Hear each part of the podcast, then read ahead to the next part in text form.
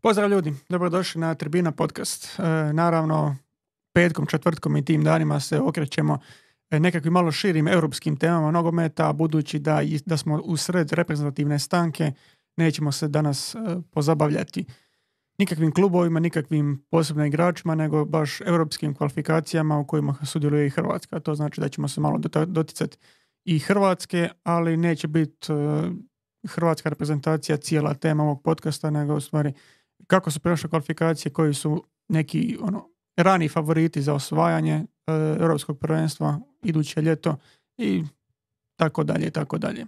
Naravno, uz mene nije u studiju, ali jedan od e, e, glavnijih sugovornika, budući da će se još uključivati, je Miho koji je u televizoru. Pozdrav Miho.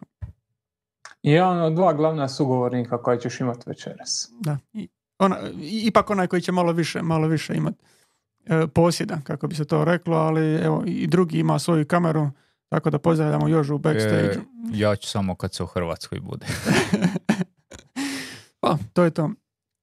E, ima i nešto pitanja na Patreonu što se tiče Hrvatske, to, to ćemo sve odgovoriti, još skupljaju slobodno sa četa e, komentare o Hrvatskoj, pitanja, tako da ono nismo ništa posebno za Hrvatsku e, organizirali, ali bit će vjerojatno i pitanja i komentara na, na popis, na naknadna dodavanja i na ono što nas očekuje uh, u igri reprezentacije.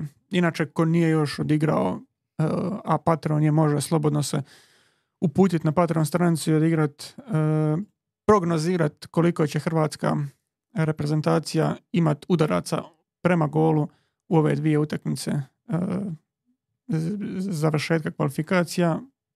Ponudit ćete naravno i broj dodavanja tako da ako bude jedno od prva tri mjesta da se dijeli, onaj ko bude bliži što se tiče broja dodavanja, taj dobiva nagradu. Nećemo uopće duljiti o tome, slobodno otište na Patreon stranicu, vidite kakve su nagrade ili na Instagram ili bilo koju društvenu mrežu. Maja je bila vrijedna pa je objavila na svim, na svim mrežama. To donosimo u suradnji sa, sa PSK, tako da eto, hvala i njima na, na omogućenim rekvizitima. Znaš šta ti reći, jako si loš prodavač. Kažeš oni koji su patroni, a nisi spomenuo one koji nisu patroni, a mogu postati. Tako da možete se još priključiti i, i tim načinom. Da, eto, mi, Miho je bolji prodavač od mene. Ja, ja računam ono, ako ste već tu, onda eto vas, a bit će i drugih prilika za priključiti ako već niste. E, što se tiče samog ovog e, podcasta, mislim da možemo stvari krenuti odmah od e, pregleda ovih ekipa koje su se kvalificirale i koje se nisu kvalificirale i koje su još u igri za kvalifikacije, naravno, evo nam i nekakve grafike koju je najlakše shvatiti tako da crveni, crveni su oni koji su totalno ispali, e, koji nemaju još nikakve šanse za kvalifikacije, e, kvalificiranje na europsko, žuto označeni imaju nekakve šanse, još su u konkurenciji, a zeleni su se kvalificirali. Naravno, tu treba dodati da je Albanija ovim remijem sada osigurala e, plasman, tako da Češka i Poljska su ostale te dvije reprezentacije e, koje će međusobno razigravati e, koja će se kvalificirati na europsko prvenstvo.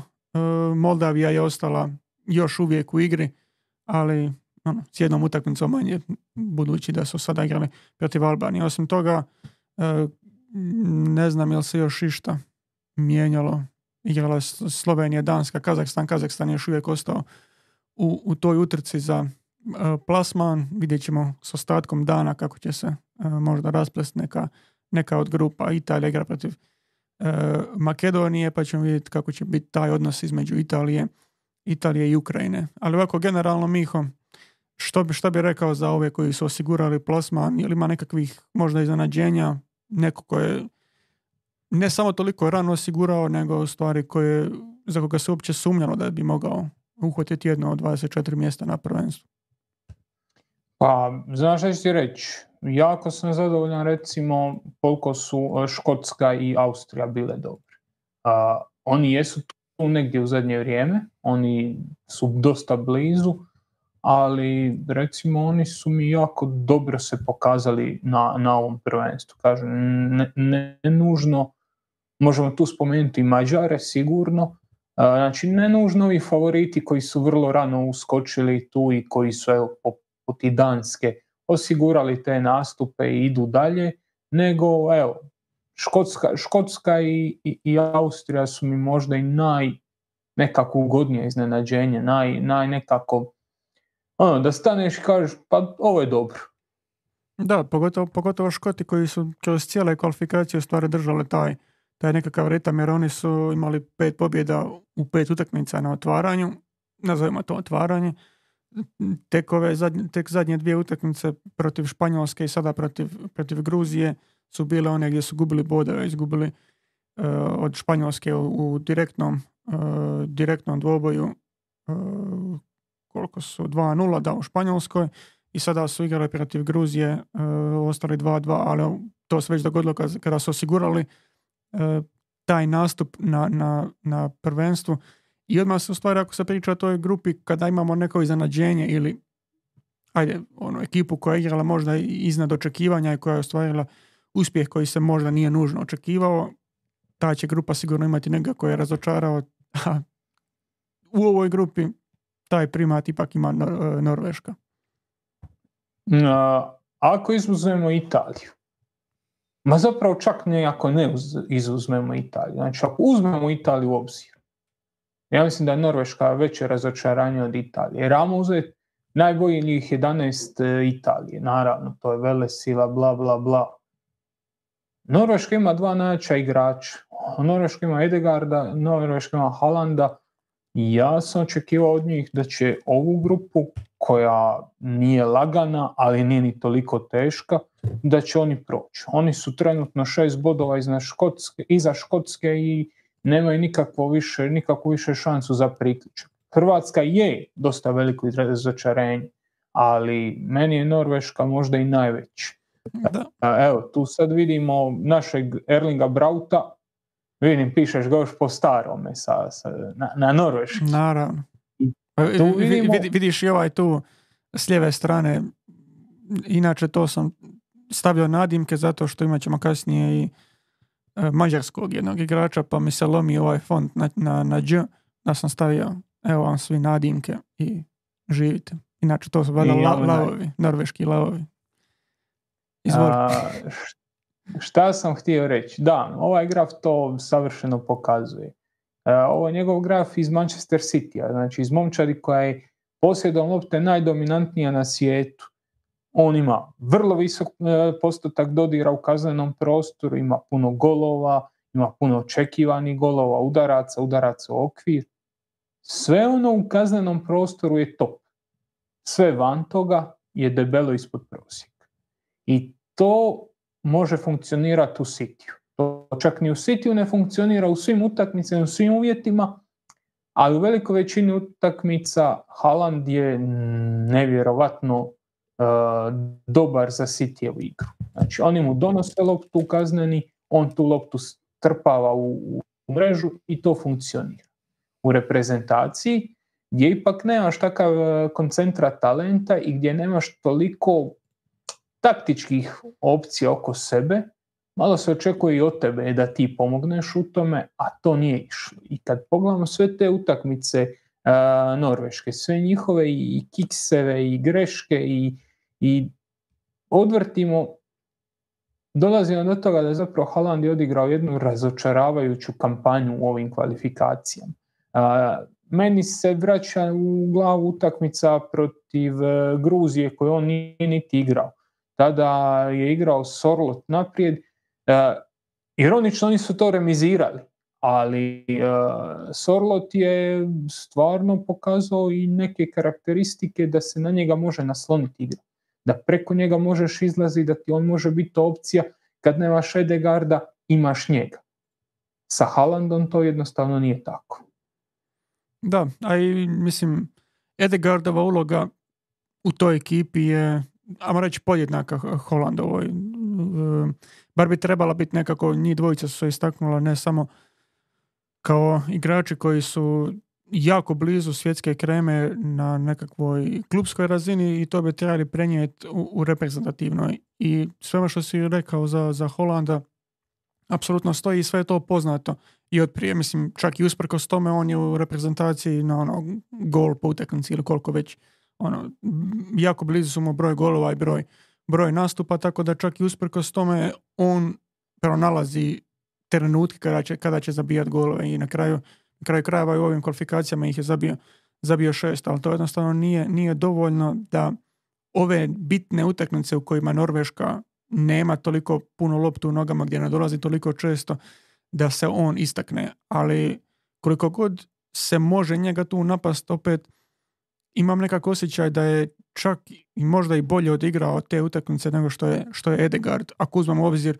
koliko sad ima prilike naći na lopti, jer Edegard je puno uh, igrač koji je puno više na lopti, igrač koji je glavni kreator te ekipe koji, koji bi trebao biti glavni pokretač, jer znamo kakav je Holand, znamo kakav je on tip napadača, nije, nije ni, u, ni u Salzburgu kreirao, nije ni u Borussiji Dortmund, on je igrač prostora, igrač koji će naći taj prostor, bilo to u kazanom prostoru, bilo to u tranziciji, uvijek će ga naći, jako će se dobro kretat, ali nisam ni od Edegarda u, u ovim utakmicama reprezentacije vidio nešto što bi, što bi ga trebalo izdići e, od ostatka ekipe.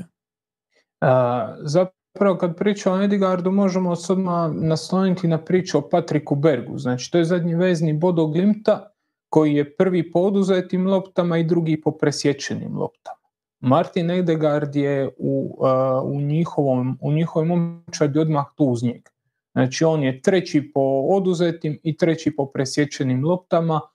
Uh, imam osjećaj da je puno više igrao obranu nego napad. I tu se onda ta ta njihova to njihovo razočaranje u ovim kvalifikacijama, to njihovo nekakvo podbacivanje očekivanja najbolje možda dolazi do izražaja. Imamo s jedne strane Halanda, o kojem smo sad pričali, da nije kreator, da nije neko ko će se spustiti po loptu, da nije neko ko može kompenzirati Edegarda, a onda imamo Edegarda koji je više vremena zapravo proveo u obrani nego u napadu. Daleko od toga da on nije i, i povezivao te linije, on je uh, ima više od dva uspješna driblinga po utakmici, ima uh, dosta, dosta visoku točnost dodavanja, dosta visoku preciznost svih zapravo akcija. Gubio jako malo lopti, ali šta kažeš od njega se možda očekivalo i više, njega je trebalo povezati sa, sa, sa suigračima, a to izostalo. Izostala je igra iz zadnje linije, izostala je zadnja linija koja može iznositi loptu.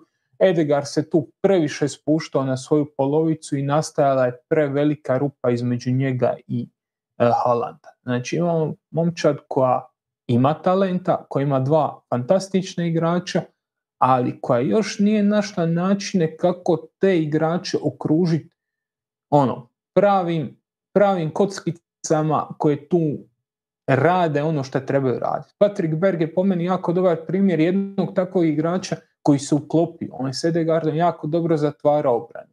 On je uh, kompenzirao to što Haaland ne igra baš u tom defanzivnom dijelu, što se ne spušta niti na centar, nego što je onako dosta slobodan prema naprijed. Uh, Patrick Berg je tu odrađivao top posao. Nedostaje još na bekovima nešto, nedostaje im stoperi koji iznose loptu i usprko svemu nekako sam očekivao da će biti iznad Škotske, ali Škotska se pokazalo kao jedna kompletna momčad, kao momčad u kojoj svaka ta kockica, svaki taj kotačić u stroju ima svoju ulogu, a kod Norveške toga jednostavno nije bilo.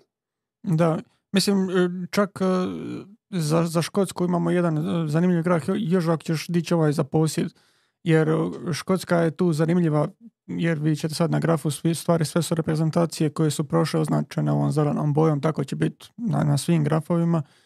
E, i vidimo gdje je Škotska u stvari. Dole debelo po posjedu lopte ispod svih ostalih koje su već osigurale e, taj, taj plasman na prvenstvo. Mislim, ovdje je zanimljivo jer dosta je velika E, kako bi rekao, ne, ne bi rekao ovisnost, ali ono, korelacija toga koliko koja ekipa ima posjed sa tim e, koliko je uspješno, e, uspješno plasirana na prvenstvo, a i samim time i koliko napadaju kvalitetno, odnosno koliko šutiraju prema golu. Ali vratit ćemo se možda na ovaj graf još u drugim primjerima, ali u stvari ovdje vredi za napomenuti tu Škotsku koja je očito puno bolje iskoristila ne, ne, ne čak ni, ni igrače te klase, jer nemaju tih e, takvih igrača, nego u biti napravili su bolji kolektiv, e, oslonili se na ono što im puno bolje ide, nisu pokušavali nekakve mehanizme koji, kojima jednostavno ne bi, ne bi dobro funkcionirali i na kraju ove kvalifikacije su im unazad x godina daleko, daleko najbolje. Da, oni su se spustili u petorku, igraju sa tri stopera, Andrew Robertson je na lijevoj strani, Hiki je na desnoj i čak imaju četiri vezne. Znači, vrlo rijetko igraju ono sa trojica napadača, imaju samo jednog napadača, ide se dugom loptom naprijed kad treba. Vrlo slično što smo recimo mogli gledati protiv Velsa. E, Hrvatska Vels, pa onda imaš Vels koji naprijed stavi svog tornja i tovari prema njemu, pa onda je tu blizu da prikupi druge lopte. Oni su stvarno jako dobro prikupljali te druge lopte. Scott McTominay je bio odličan i čak i protiv, e, čak i protiv Španjolske, ova utakmica koju Španjolska je dobila 2-0, ta utakmica se slomila debelo, debelo u drugom poluvremenu.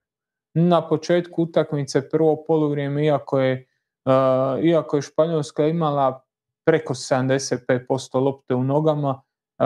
Škotska se uspješno brana, Škotska je uspješno kontrolirala igru i kažem, tek u drugom poluvremenu i to nakon gola koji je poništen Škotskoj, Španjolska je prelomila utakmicu. Tako da jako dobra predstava, jako, dobri, jako dobar niz utakmica i pogotovo ako ćemo to gledati u kontekstu sad prvenstva koje dolazi.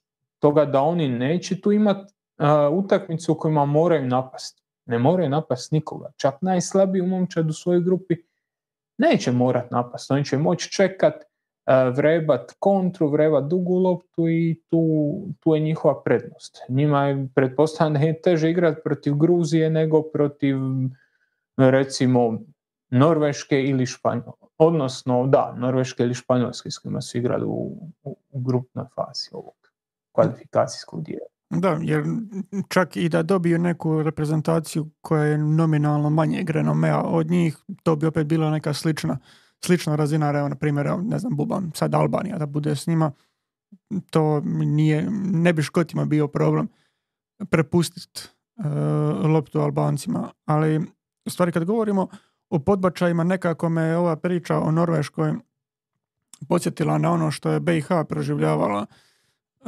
ne nužno sada, nego u trenucima kada su Džeko i Pjanić tipa bili na, na svom vrhuncu, gdje su i oni imali tog jednog veznjaka koji je blizu svjetske, svjetske klase, napadača koji je blizu svjetske klase, koji je odličan i za klub i za reprezentaciju bio, ali uspjeli su se kvalificirati na samo jedno, jedno prvenstvo. Imamo tu i, i grafiku njihove povijesti stvari jer nisu ni na ovom, ni na ovom prvenstvu završili. E, evo imaju bod po utakmici, Luksemburg ih je razbio e, jučer i kao što vidimo postoji taj pik od 2010. do ajde 2016. gdje su nesretno ispadali u doigravanju na tri natjecanja. Ovo natjecanje 2014. svjetsko prvenstvo su se kvalificirali prilično dominantno i to je jedini trenutak kada su bili prvi u svojoj, svojoj grupi, ali zadnja dva uh, zadnja dva ciklusa tih kvalifikacija za znači, svjetsko prvenstvo u Kataru i sada za europsko prvenstvo u Njemačkoj, to je možda i najniži trenutak uh, nogometa u Bosni i Hercegovini. Pa bilo je niskih trenutaka, ali kad te, kad te Luksemburg razbije 4-1, mislim da se tu nema puno nešto za, za nadodat. E, Sao Milošević je sad dobio svoj mandat, već se priča o tome hoće li ga smijeniti, hoće li ga potjerati, je li sramota od Luksemburga prevelika, može li on to zadržati. Amo odvrtiti sve te izbornike unatrag, e, Ivajlo Petev je imao neke uspjehe, uspjeha, ali ni njegov, kao što vidimo tu, ni njegov, uh, ni njegov kvalifikacijski ciklus nije bio uspješan. Dobro je izgledao u Ligi nacija, osvojili su se neki bodovi u Ligi nacija, ali generalno gledano Bosna je u debeloj silaznoj putanji, Pjanić i Džeko nisu faktor, odnosno sve manje su bili faktor i jedan i drugi idu kraju svoje karijere i postavlja se pitanje šta dalje, a ne nazire se odgovor na to pitanje. Jer možda je najlakše promijeniti izbornika. To su već pokušali dovoljno puta u zadnje 3-4 godine i nije baš da je upalilo. A šta će upaliti, ja iskreno ne vidim rješenje za Bosnu. Da, ne vidim je nija, jer prije, kad govorimo baš o ovom 2014. i godinama oko, jako dobar dio te reprezentacije bio uh, oslonjen na taj bundesligaški dio uh, e, BiH igrača, ne samo na, na Džeku, ono, Misimović, Kolašinac dok je bio tamo kasnije, kasnije prešao i ti si imao stvarno e, igrače koji su na europskoj razini bila imena. Ok, možeš ti sad govoriti kakva je kvaliteta, ono, je li bolji igrač X ili igrač Y, ali to su ih bili igrači koji su igrali u dobrim klubovima, koji su igrali standardno i koji su ono, bili, bili europski poznati igrači. U ovom trenutku mislim da jednostavno nema nema te kvalitete u, u reprezentaciji Bosne i Hercegovine i, i, i, to je to. Mislim, ne znam sad nazire li se u mlađim kategorijama, znam da nisu sad osvajali, mislim osvajali, da nisu baš imali neke zapažene rezultate u mlađim kategorijama, ali ovo što se trenutno nalazi u reprezentaciji, to je otprilike reprezentacija koja bi trebala ostvarivati ovakve rezultate. Možda ne gubiti od Luksemburga 4-1, ali i Luksemburg je jedna od tih ekipa koja se svakako mora, mora pohvaliti i njihov rast kroz godine. Nismo, mislim, i prošle kvalifikacije spominjali e, gdje su imali nekoliko dobrih rezultata, gdje se, ajde, opet se nisu kvalificirali, ali dobar dio tih igrača je bio po francuskoj drugoj ligi, gdje, koja je sve samo ne e, neozbiljna liga, gdje ima prilično dobrog talenta i, i dobro igrati, standardno igrati u toj ligi nije, nije mala stvar za reprezentaciju poput Luksemburga.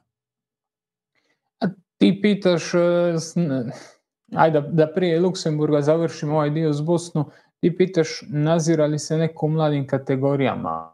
Amo reći da se i nazira, amo reći da tu ima i nekog talenta i da se tu može nešto i nadat, Amo reći da i klubski nogomet u BiH dobiva nekakav zamah, ali Dušan Bajević je došao na mjesto selektora u prosincu 2019.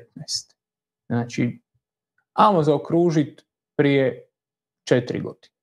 Otad je on bio izbornik, dobio otkaz Ivajlo Petev, Faru Hadžibegić, Meho Kodro i sad je Sao Milošević ti si Mehu Kodru koji je ipak i igračka legenda i nekakav uh, ako ćeš i trenerski uh, trenerski autoritet i neko koji iza sebe ima nekakav CV uh, izvršni, izvršni odbor nogometnog saveza BiH komitet za hitnost kako su ga nazvali je donio raskid ugovora nakon četiri utakmice. Nisu, nisu ovaj nisu usvojili njegov izvještaj, nisu bili zadovoljni sa onim što je on kazao i odlučili su nakon četiri utakmice da se raziću.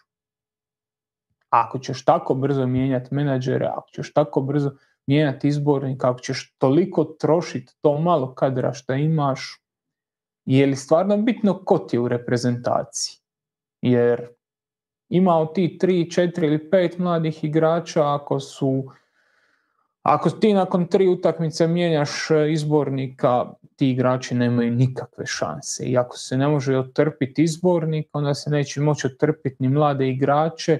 Sad imaš tu Radu Krunića kao neko ako bi trebao preuzeti tu baklju, tu neku štafetu od uh, Džeke i on postati lider te momčadi, a imaš osjećaj da je svima uključujući i Jacku i ostatak e, ljudi da je svima jednostavno dosta svega što okružuje BiH reprezentaciju. Ono, redovito poslušan offside podcast naših uh, Ibrulja i Iće, tako da ono, nekad, nekad shvatim koliko smo mi u dobroj situaciji kad vidim čime se ljudi bave i, i šta ih sve, šta ih sve uh, sekira.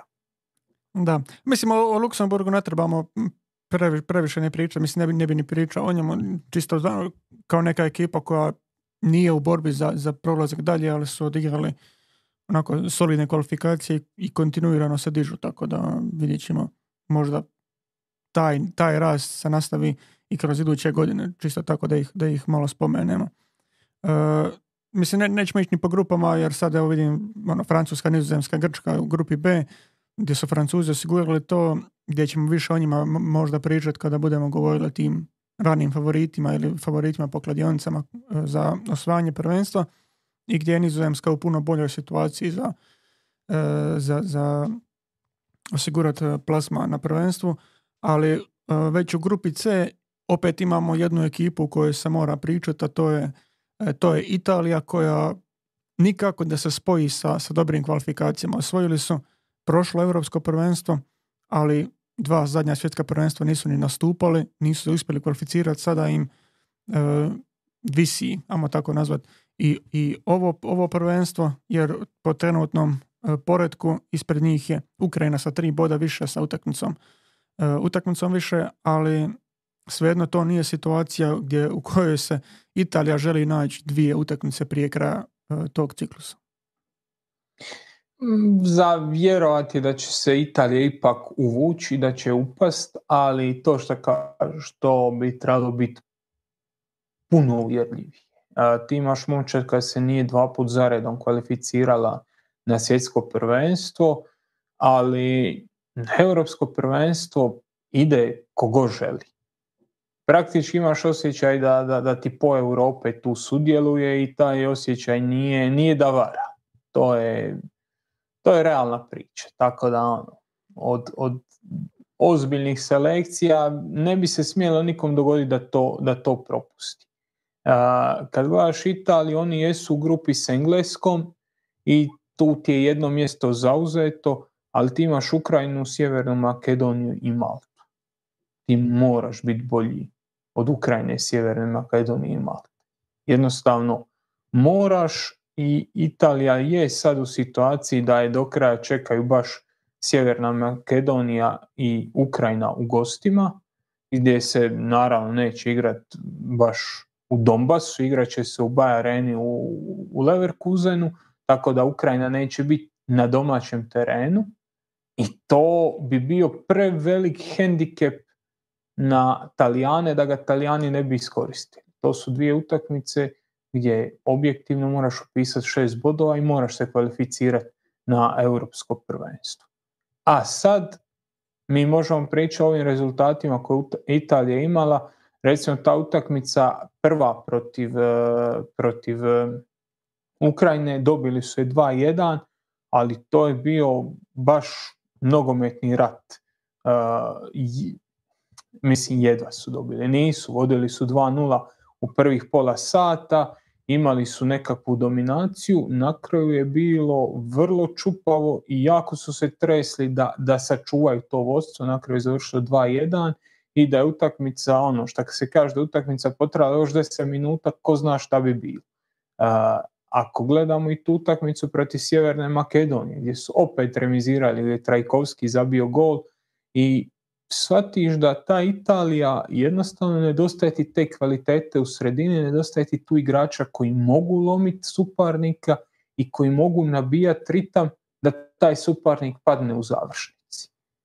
Verati praktički nije igra, on nije dio ove, ove selekcije bio, Barela i Tonali jesu pokušavali tu preuzeti te konce, Tonali je sad suspendiran, tako da je to još jedan minus u toj veznoj liniji i pitanje imaju li dovoljno tu mesa da prolaze bez stresa kroz ovakve kvalifikacije i imaju li igrače koji mogu raditi razliku u, u veznom redu. A tu pričamo ipak o jednoj Italiji. To nije, to nije nešto o čemu bi trebalo pričati. Da, mislim, e, Tomislav Globan je začunao i stavio na, na Twitter na svom kanalu Football Meets Data, pa ako ne pratite, zapratite. E, stavio je da Italija ima 58% šanse za direktnu kvalifikaciju, Ukrajina ima 41%, tako da ono njih dvoje međusobno odlučuju e, o tome, ali mislim, situacija u kojoj su našli, ti, ti sada dobro načeo to, nemaju igrača koji može lomiti utakmicu i mi imamo i jednu grafiku koja se tiče toga, uh, koja pokazuje driblinge i njihovu uspješnost koju će nam još sad dići i ok, isti je model, zeleni su kvalificirani, crveni nisu. Uh, vidimo Italiju na manje od 15 driblinga po utakmici i otprilike pet uspješnih, tako da sredina prema lijevo dole ako netko ne vidi. Tako da to je vrlo, vrlo loša e, pozicija za, za neku ekipu koja se nalazi, koja bi se trebala nalaziti u samom europskom vrhu.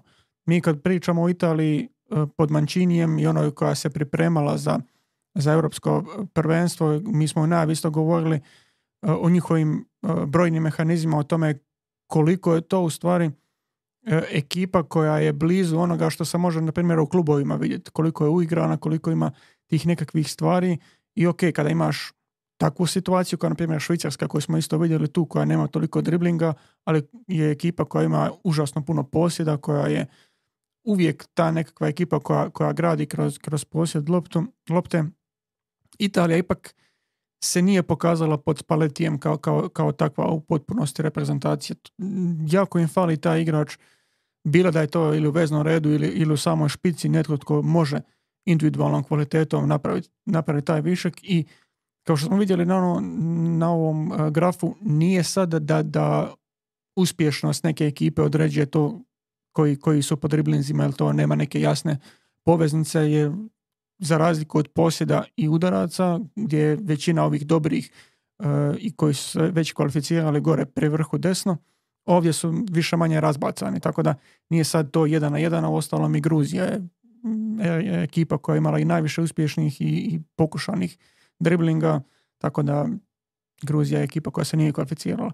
Ali to se kod Italije baš vidi kao jedan od velikih nedostataka i nešto što im je nedostajalo. Uz te stvari da im se kadar jako puno mijenjao, ono, ne sad možda iz utakmice u utakmicu, ali kroz kvalifikacije i pogotovo na osnovu onoga što su imali kao bazu ekipe na, na tom prvenstvu koje su osvojili prije a, koliko to, dvije i pol godine, tri. Da, prije tri godine. A mi imamo sad i tu trenersku promjenu gdje Mancini odlazi i dolazi uh, Luciano Spalletti koji je to odvodio te svoje četiri utakmice.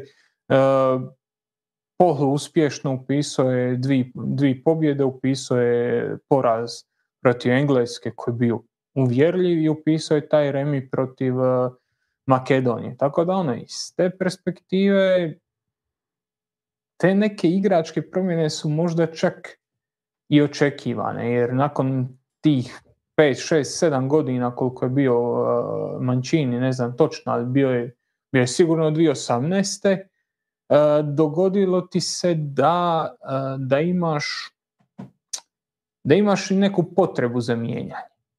Ali Italija je sad u trenutku da osim Donarume pa i tog Veratija koji je u međuvremenu i on otišao u Saudijsku Arabiju, ti nemaš nekog super igrača, znači nemaš nekoga ko kandidira za top 5 na svojoj poziciji na svijetu. To je veliki problem za jednu takvu, takvu zemlju i to je problem koji nije od jučer, to je problem koji traje jako dugo vremena i koji oni već sad očito ne znaju riješiti.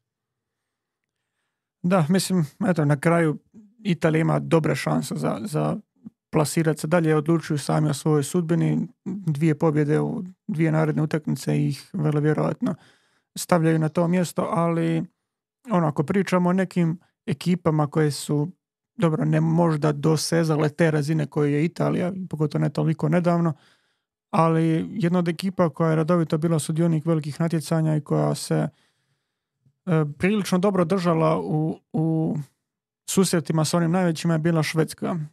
Švedska je sada prilično daleko bila od mjesta koje je vodilo na europsko prvenstvo i to je jedna od skupina koja se najbrže, e, najbrže riješila. I ostaje ta, ta nekakav, nekakva praznina u švedskom nogometu jer nakon ovog svjetskog prvenstva evo, nema ih ni na europskom prvenstvu i nekako se sada neće reći plače za onim uh, razdobljem kada je i Ibrahimović bio dio te ekipe kada se možda i olako shvaćalo nešto, neka situacija u stvari koje smo, koje smo i gdje se sada gdje se više uzima zdravo pod gotovo da trebaš nastupati na, na velikim natjecanjima, ali eto, odlazak Ibrahimovića plus još nekih igrača znači ipak pad u neki drugi, neku drugu kategoriju europskog nogometa.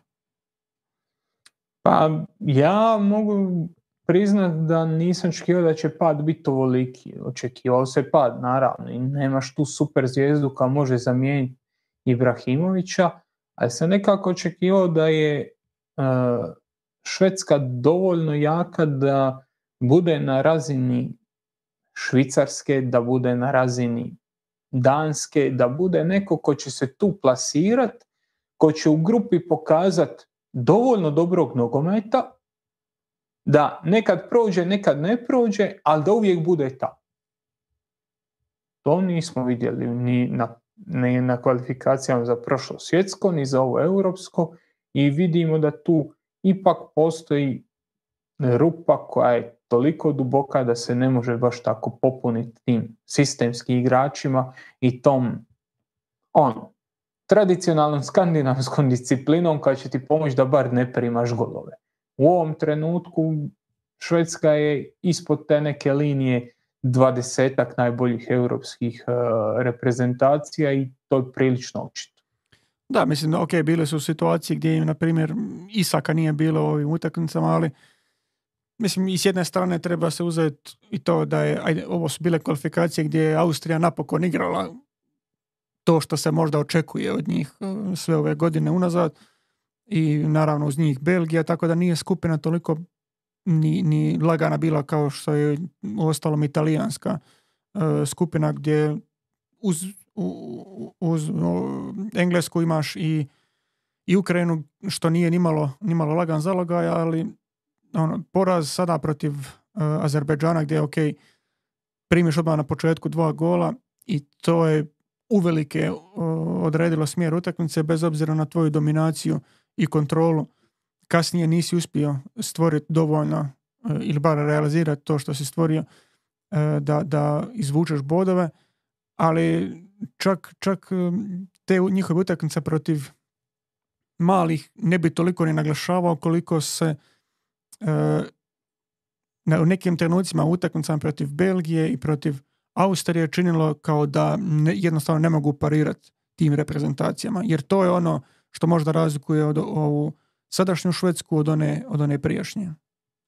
Možda ti još, još bolji primjer Liga nacija. Oni su u Ligi nacija bili u grupi sa Slovenijom, Srbijom, Norveškom i to je to. Znači Slovenija, Srbija i Norveška. E, pobjedili su Sloveniju u gostima, iza toga su pisali četiri uzastopna poraza, znači Norveška i Srbija su ih šamarali i onda je došla Švedska, Slovenija na domaćem terenu gdje su odigrali 1-1. Ali recimo od Srbije su izgubili 4-1. Od Norveške su primili tri komada, doma su primili dva. Od Srbije, kažem, eto, četiri na gostovanju. Prelagano primaju golove protiv iole ozbiljne ekipe prelagano pucaju i to je nešto što se, kao što kažem, ti imaš taj neki stereotip tih skandinavskih ekipa, e, disciplina, ono, ne očekuješ baš da će takve momčadi toliko lagano primati golove. E, kad pogledaš tu, tu njihovu e, zadnju liniju gdje imaš Lindalofa, gdje imaš Sungarena, gdje imaš Robina Olsena na vratima, Ludwig Augustinson na, na, na ljevom beku, to su opet ozbiljni igrači, to su igrači koji su igrali i ozbiljan nogomet i koji su ipak na nekoj razini se pokazali, tako da ono, nije se baš za očekivati bilo da toliko ne mogu nikoga ništa obraniti. I sam si rekao, uh, makni, ajde, makni Estoniju na stranu, ali evo, imaš, imaš ove utakmice protiv, uh, protiv Austrije, protiv da, protiv Belgije. Protiv Belgije gdje ono, ne pariraš, nisi, nisi utakmici, nisi dovoljno blizu da možeš nešto, da možeš nešto napraviti. Da, ove tri utakmice koje su odigrali do kraja, ako ne računamo ovu koja se prekinula protiv Belgije, sve tri si izgubio s hendikepom. Primio si dvije od te tri,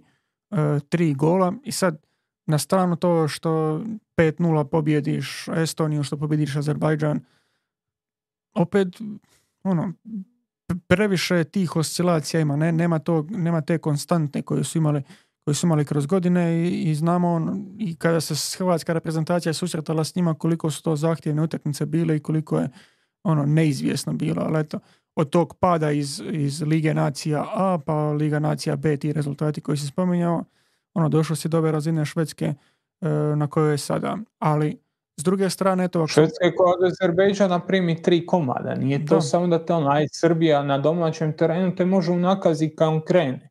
Ima naprijed dovoljno talenta, ima mogućnosti, ali ono, ti si došao od Azerbejdžana i primio si e, dva gola u prvih šest minuta. Ne smije ti se to dogoditi, to je, to, to je nedopustivo. Apsolutno. Uh, ali ako pričamo, ako se nalazimo u stvari u ovoj grupi, tu je i jedna ekipa koja je odigrala, može se reći, izvan svojih očekivanja. U stvari, ekipa koja, koja je iznenadila, to, se, to je naravno riječ o Austriji, koja je trenutno, mislim, čak i prvoplasirana u toj, uh, u toj grupi. Jesam li pravo? Da. Ok, Belgija ima utakmicu, utakmicu manje, Austrija je odradila svoje kvalifikacije, 19 bodova u 8 utakmica, uh, ali uh, Austriju u stvari imamo i jedan graf koji prilično dobro pokazuje E, to koliko je Ralf Ragnik uspio usaditi sebe u e, ovo što Austrija trenutno pokazuje. Naravno, tu imamo prikazane statistiku za blokirano davanja suparnika po utakmici. To ne uključuje baš presječene lopte, nego čisto sve one situacije gdje je suparnik išao dodat, ali e, se igrač Austrije našao, našao u tom prostoru, stvarno ono presjecanje linija dodavanja. I ok, što je Austrija prva, ali kolika je razlika između Austrije i ostalih ekipa koje slijede. Naravno sad tu radi se od, od dosta šarolikoj ekipi, tipa Sjeverna Irska koja ima prilično mal postotak e, posjeda lopte se nalazi toliko visoka, ali opet imamo ekipe poput e, Portugala, Mađarske koja odigrala odlične kvalifikacije ili Turske, e, što opet pokazuje nekako taj, taj stil igre, ali Austrija je baš fascinantna jer poznavajući Ragnika i to što je on pokušavao uvoditi i ono što se čak moglo vidjeti protiv Hrvatske da, da počinje, mislim da je to sada doživjelo neku novu razinu. Ma da, oni su vidiš tu no, 40% bolji od, od, od uh, Sjeverne Irske. Oni su stvarno što kažeš, nije poanta da oni presjeku lopte. Nisu tu toliko efikasni da oni svaku tu loptu presjeku i pretvore u kontu. Ali su na svakoj tvoj lopti, pa se neka odbije natrag suparniku, neku uspješno presjeku, ali guše, guše suparnički posjed, igraju jako dobar pressing za ovu reprezentativnu razinu, oni su stvarno na jednoj top razini i to je nešto što im se opet E, može ono što pričamo o Škotskoj. To je nešto što se može isplatiti na velikom natjecanju. Tamo ćeš biti protiv jačih od sebe, tamo ćeš biti protiv ekipa koji te moraju napasti, znači ti nisi u situaciji da moraš slomiti nečiji niski blok. Ti se možeš povući u srednji blok, u neku formaciju koja tebi odgovara, možeš ući u obrambeni mod, i onda iz tih situacija pokušaj dolaziti u kontre i tako kompenzirati to što ti zapravo i nemaš tog nekog super talenta, neko ako to može lumiti jedan na jedan, ko može se nametnuti ko, ko, ko nositelj igre. I iz ove perspektive ja bi njih jako volio uh, istaknuti ko nekog ko može iznenaditi na, na, na euru iduće godine Šta to znači ko može iznenaditi? Ne znači da će biti prvaci, ali znači da te mogu jako unakaziti kad, kad te dopadnu negdje onoj osmini finale ili tako nešto. Da, da. jako mogu iznenaditi uh, kad se nađu na drugoj strani. Da, to je ono što je Danska bila prije par godina ili što se vjerovalo za Tursku da bi mogla biti, ali vidjet ćemo još za Turke, ali u biti ono što je, što je Danska bila uh, na, na prošlim natjecanjima što se pokazalo djelomično, djelomično i točnim. E, no, ako idemo, ako idemo dalje o, ekipama e, koje su, ajmo reći sada, prebacile nekakva očekivanja, spominjali smo bili i, i Mađarsku. Mađarska je u svojih sedam utakmica upisala četiri, četiri pobjede i tri remija uz nijedan poraz. Za sad su proplasirana ekipa skupine ispred, ispred prezentacije Srbije. Tu još Crna Gora ima šanse za ubaciti se na, na prvenstvo na račun Srbije, ali mislim da da, sad ćemo vidjeti stvari kako je model profesora Globana kaže da Srbija ima e, pa gotovo 99% šanse za direktan plasman. To u biti... Da, Srbija ima još Bugare doma i to bi trebalo biti relativno rutinski s obzirom na stanje u kojoj Bugarska i bugarski nogomet u cijelini. Tako da, da. ali to... oni, se, oni se doslovno nisu sigurni će li se skupiti za utakmicu. Eto, do te mjere su u raspadu. Da. E, ali kad već pričamo o Mađarskoj, e, oni će se vrlo vjerojatno naći u drugom, drugom potu e, za europsko prvenstvo i ono kroz, kroz šta ćemo njih nekako prokomentirati je Dominik Soboslaj koji je ovaj graf još sad nam ne prati.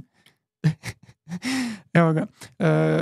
Ovaj njegov graf u stvari je u Liverpoolu i u, u Leipzigu kroz posljednjih godinu dana usporedbi sa ofenzivnim e, veznim e, e, igračima, ali u biti ono što on radi u klubovima još je samo više apostrofirano u reprezentaciji gdje je njegova uloga i važnost još puno veća.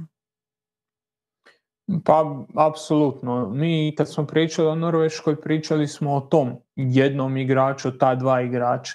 I sad kad smo pričali o Austriji, isto smo pričali, nema i onog jednog koji će lomiti utakmice, koji će na sebe preuzimati, morat će kroz pressing.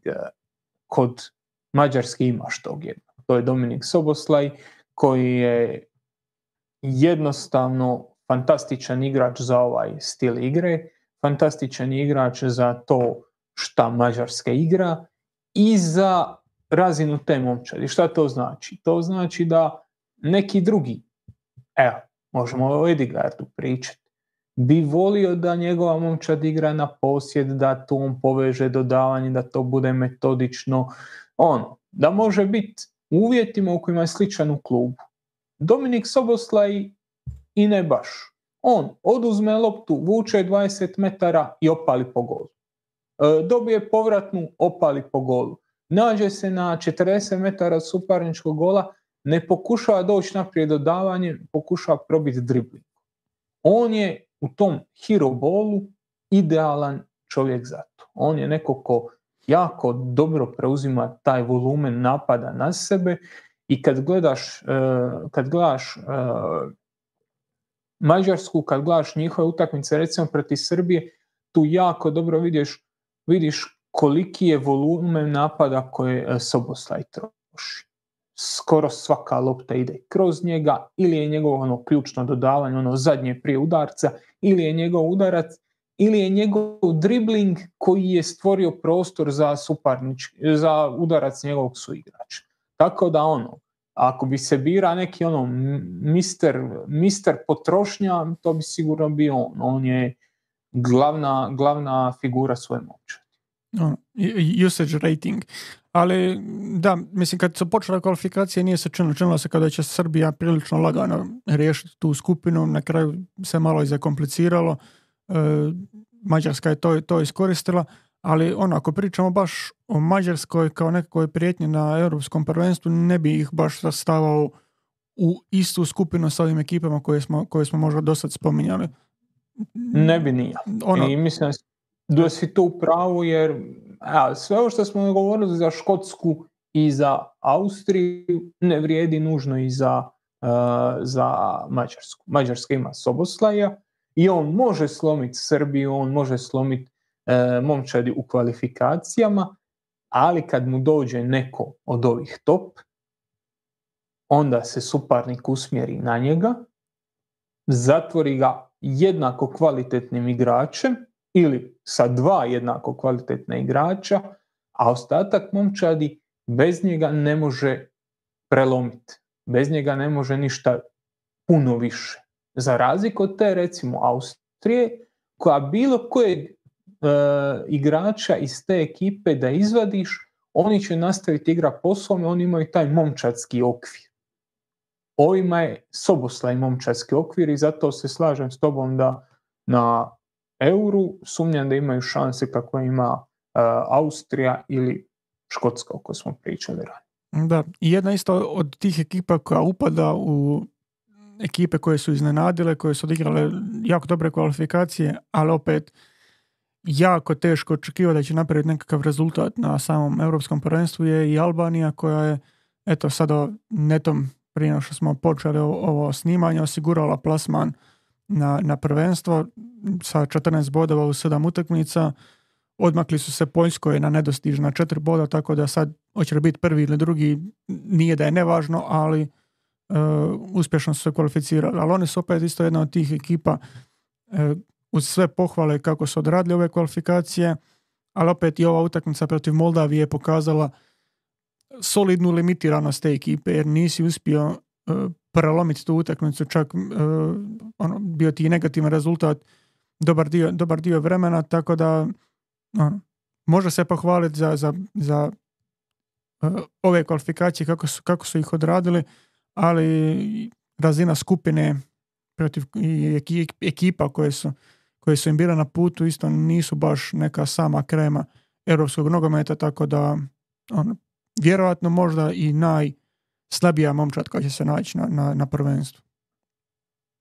Pa vjerojatno da. Tu imamo problem Poljske koja je on propala ko stari kauč. Da, ona, ona, je, ona je isto tema samo za podbačaj. Samo za podbačaj. I onda to, jer smo rekli da postoji prebačaj, mora postati podbačaj.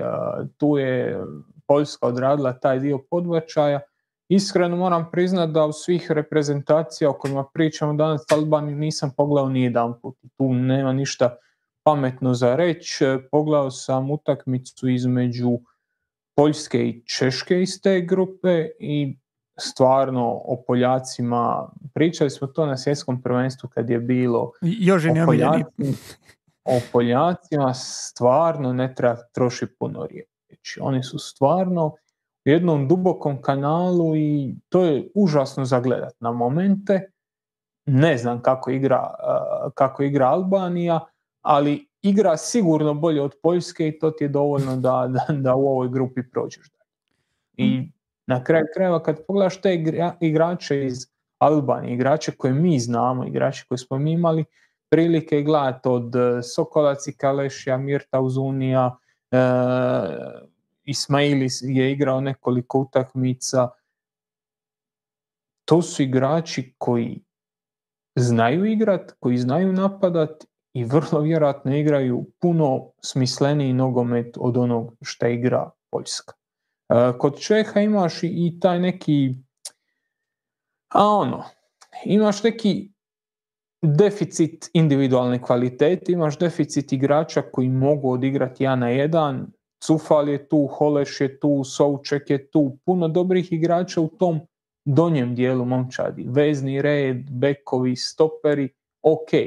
Ali gore mislim da imaš jedan solidan deficit kvalitete i ta smislenost koju češka reprezentacija ima ti ne dolazi do izražaja jer to nemaš nikoga gore koga bi mogao uposliti da ti to riješi. Znači kad donosiš loptu gore, kad si organiziran nedostaje ti neko ko može slomiti te manje utakmice, ali kažem, ponovo se vraća na njihovu utakmicu e, s Poljacima, onu prvu e, gdje oni dobiju 3-1 bez ikakvih problema, dobiju zato što su organizirani, normalniji, progresivniji od Poljaka. Poljska ima Roberta Lewandowskog do kojeg ne može donijeti loptu, ima Piotra Želinskog koji se ne može spojiti s loptom, i slično što smo pričali o Norveškoj, imaš dva najjača igrača, imaš dva individualno dominantna pojedinca koja jednostavno ne mogu ostvariti konekciju između sebe. Zjelinski se mora spustiti sve do, do, do stopera po loptu, a onda i e, rupa između njega i Levandovskog prevelika da bi se mogla premostiti. Da, Joža, možeš li čas na trenutak vratiti onu grafiku vezano za posjed i, i udarce? Jer e, Poljska je tu u nekom u nekom vidu malo je promijenila svoju filozofiju. Ok, rekli smo sada kakva je ta skupina bila. Nije to skupina u kojoj, se, koje je sve prštalo od, od kvalitete, ali evo vidimo tu Poljake koji, ako gledamo X os, imaju posjeda manje u prosjeku samo od Hrvatske, Danske, Švicarske i Španjolske.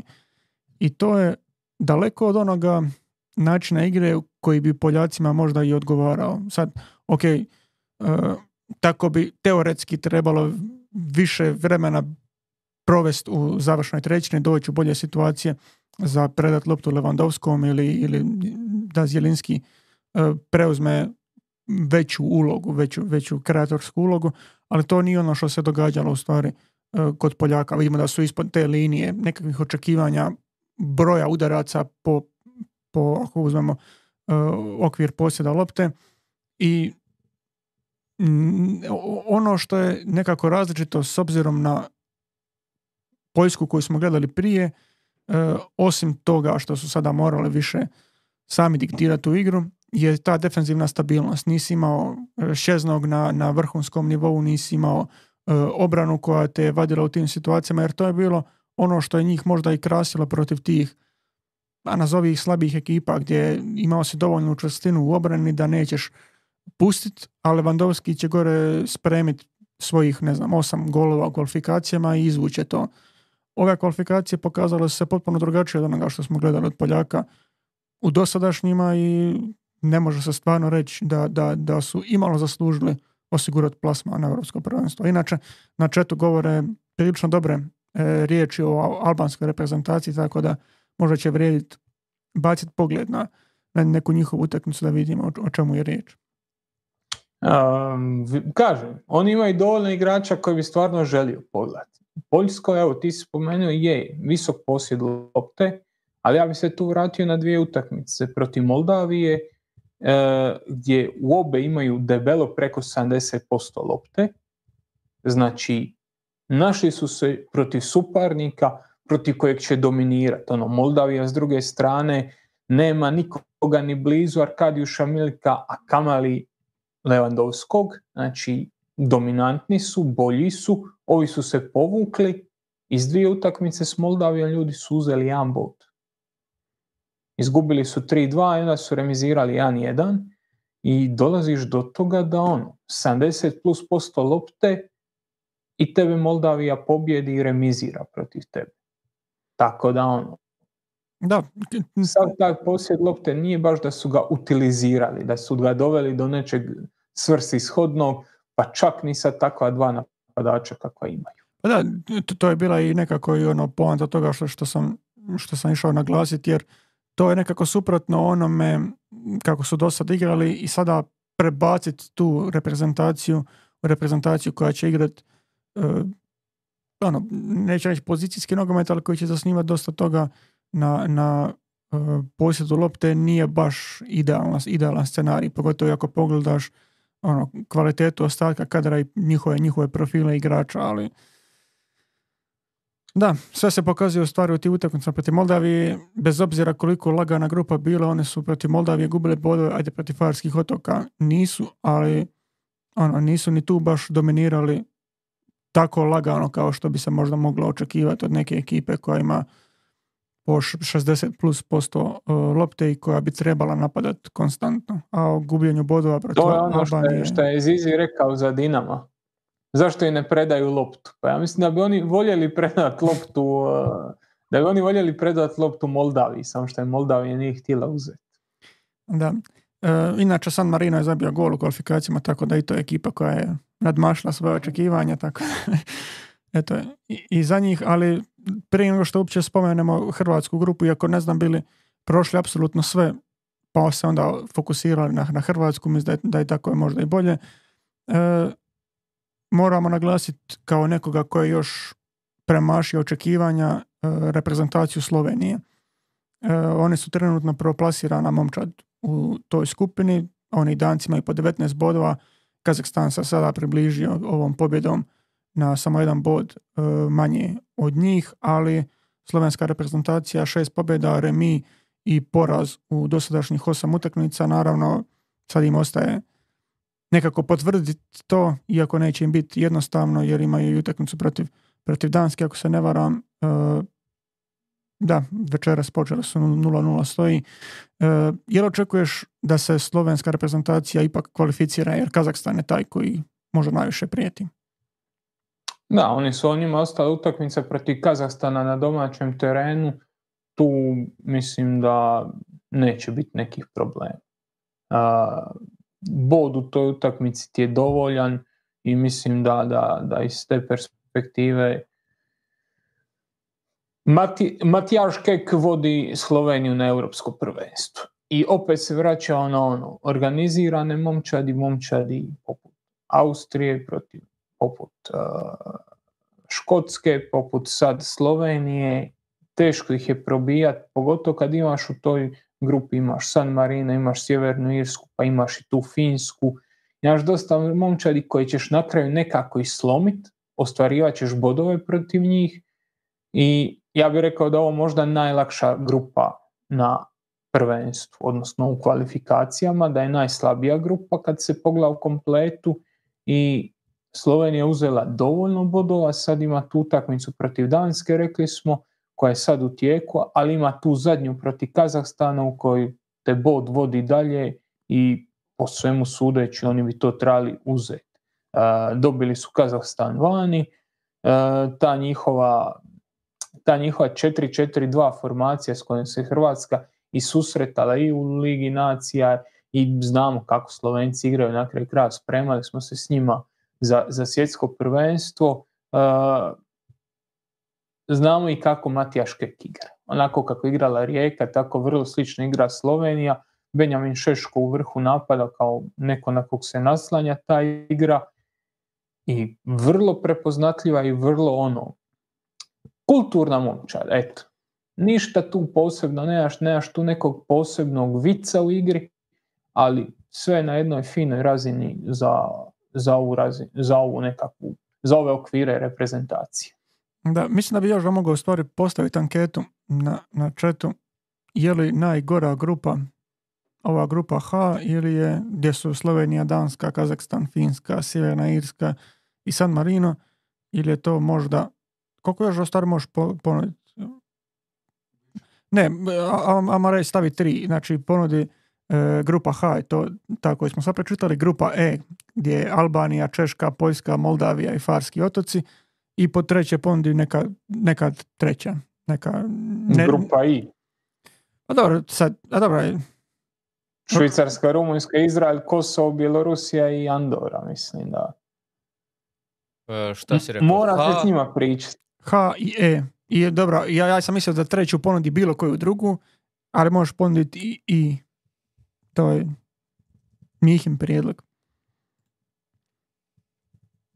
Pa ćemo vidjeti šta, šta će ljudi izglasati, jer da, mislim, slažem se s tobom kad bi izbacio Dansku iz, to, iz te kalkulacije, ta grupa bi stvarno bila dosta veliko, dosta veliko dno, ali činjenica da iz grupe E idu dalje, vrlo vjerojatno Albanija, i Češka, s tim da Moldavija ulazi u zadnju utakmicu prven, kvalifikacija sa šansom da se može kvalificirati.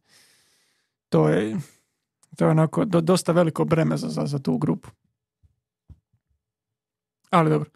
E, Sve si rekao. E, ne znam je li imaš još nekoga za naglasiti od ovih ekipa koje su ili podbacile ili koje su nadmašile svoje očekivanja. Nećemo još o grupi Hrvatske, jer tu isto imamo Hrvatsku koja je podbacila, možda Tursku koja je, koja je premašila očekivanja, ali toj grupi ćemo se na kraju posvetiti. Ili imaš za sad nekoga za spomenuti još? Ili ćemo se pa... okrenuti ovim najboljima? Pa, ko je premašio? Čekaj da, da, da provrtim film, koga još nismo spomenuli. Uh, pa zapravo to je to. To je to. nema nekoga još dodatnog. Može. A mislim, ovo je sad, ajmo reći da je to sad neka ideja popričati malo o ekipama, kako je Miho to nazvao, uh, way too early prediction uh, nekakvog europskog prvenstva, jer previše mjeseci smo udaljeni od toga, ne znamo ni kakve će grupe biti, niti šta, ni ko će biti ozlijeđen, ali generalno po tome što su pokazali u kvalifikacijama i po tome što se možda očekuju od, od ekipa, nekako e, popričati o glavnim favoritima za otvaranje. Ja ću reći da kladionice stavljaju Ingleze i Francuze kao dva glavna favorita sa otprilike e, koeficijentom četiri e, za osvajanje europskog prvenstva. Nakon toga slijedi Njemačka i Španjolska sa sedam, Portugal sa devet i onda ide veliki skok na Nizozemska, Belgija, Italija koji su svi na nekih 15-16 još i Danska je tu. I onda ide u tom međuprostoru e, Hrvatska sa otprilike 33 koeficijentom i onda Švicarska i Austrija kao posljednje dvije reprezentacije koje imaju 50 e, ili manje koeficijent, ali dobro, to je već 12 ekipa, to je pola prvenstva, više manje su nabrojani svi. Slažeš, za početak slažeš li se sa tim e, rankingom ili, ili ima tu nekakvih stvari koje vredi intervenirati? Pa manje više se slaže ono gdje bi ja napravio neku svoju neku svoju hrabru pretpostavku ja bi e, pogura, e, pogura bi Portugal kod drugog favorita. Mislim da nisu još testirani pod e, Roberto Martinezom. Ovo što rade izgleda dobro. To se ne može reći. Ova njihova, njihov ran kroz ovu grupu je jako, jako dobar umjetnički dojam i na mjestu, osvajaju bodove, stvaraju šanse, napokon igraju taj napadački nogomet. E sad, kako će to biti protiv boljih, protiv jačih, protiv spremnijih, kako će izgledat kad se nađu uh, protiv uh, momčadi poput Francuske, to ćemo tek vidjeti. Evo Jožena je stavio Bruna Fernandeza kao njihovog najboljeg igrača u ovim kvalifikacijama.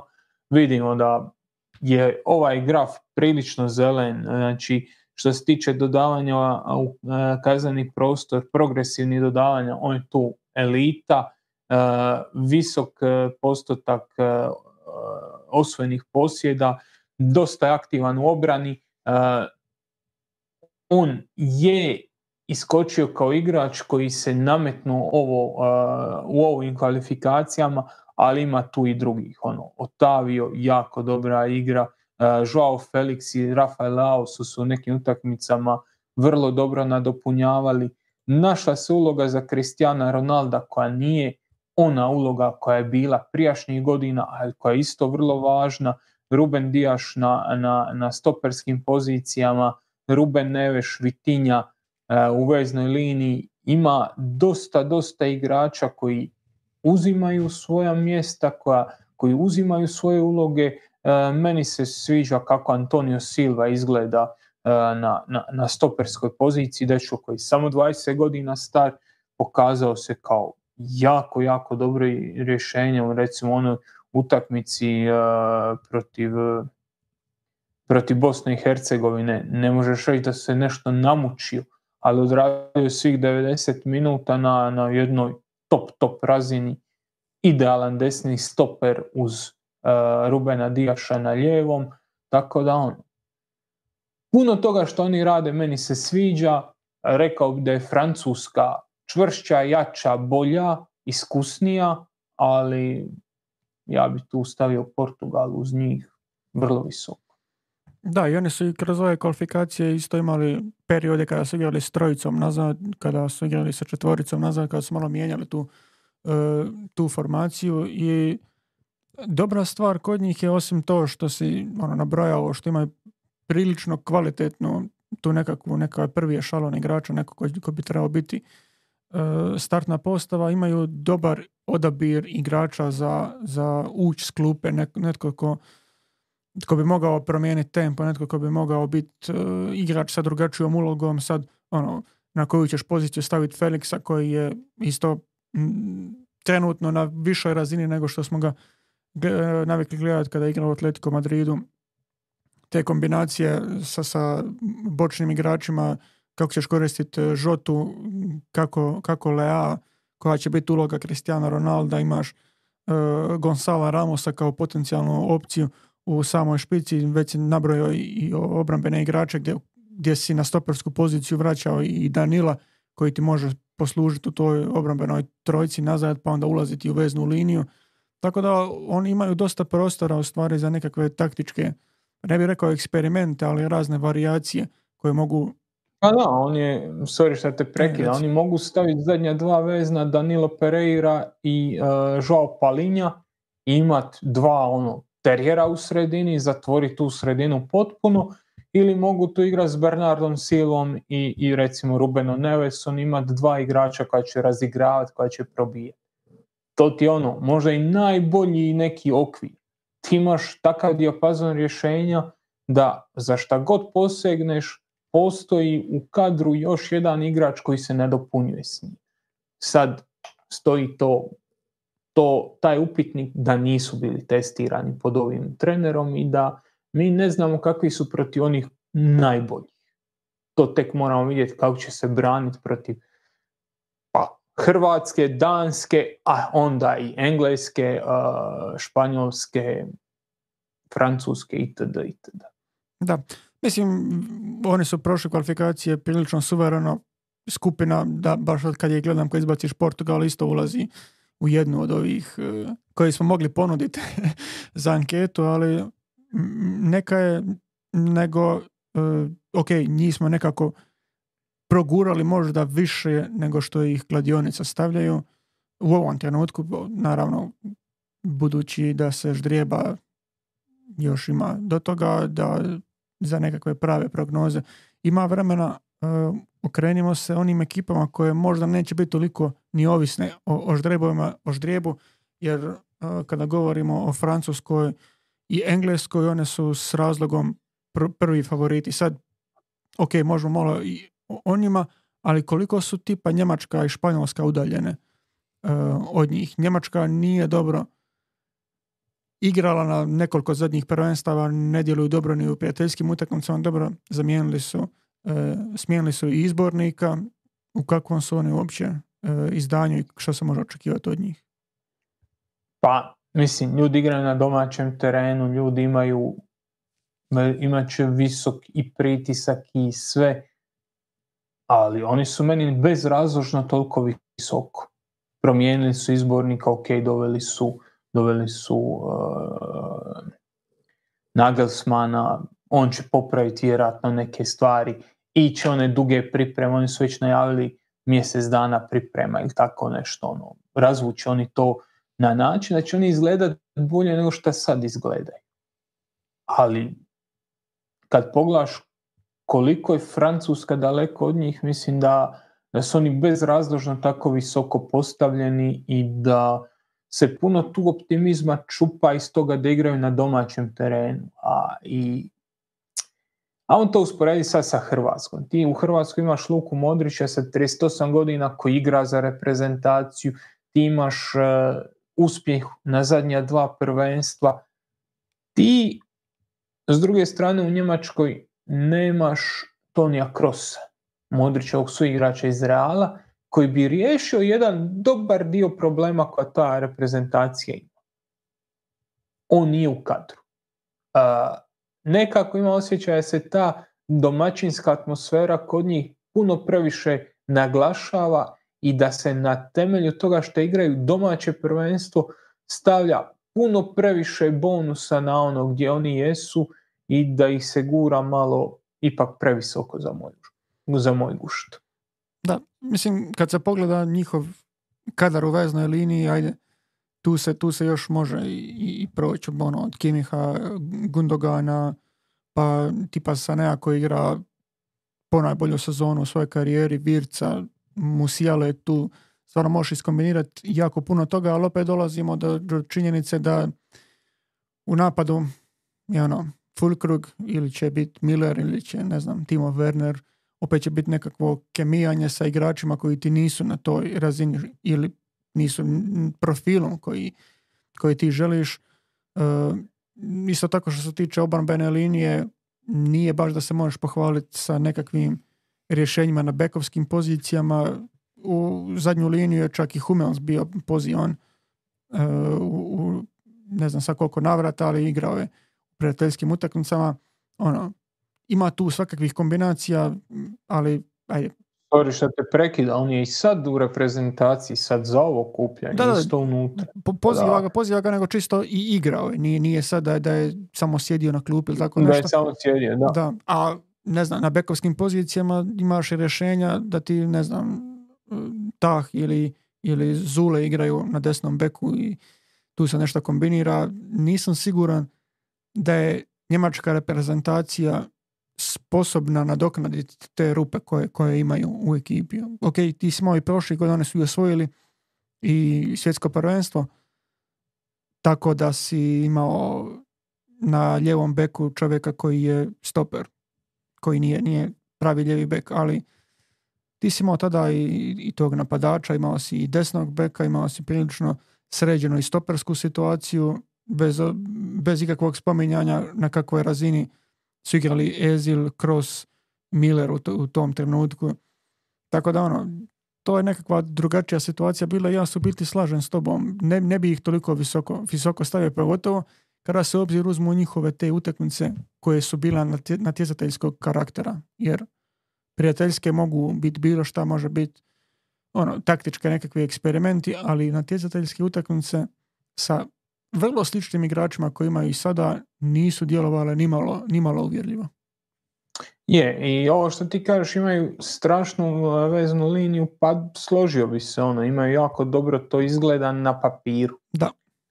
Onda dođeš do činjenice da ti, rekli smo, desnog beka igraju Jonathan Tah i Niklas Zile, čisti stoperi, spori stoperi, oni su čak i za stoperske uvjete relativno spori, pogotovo Zila.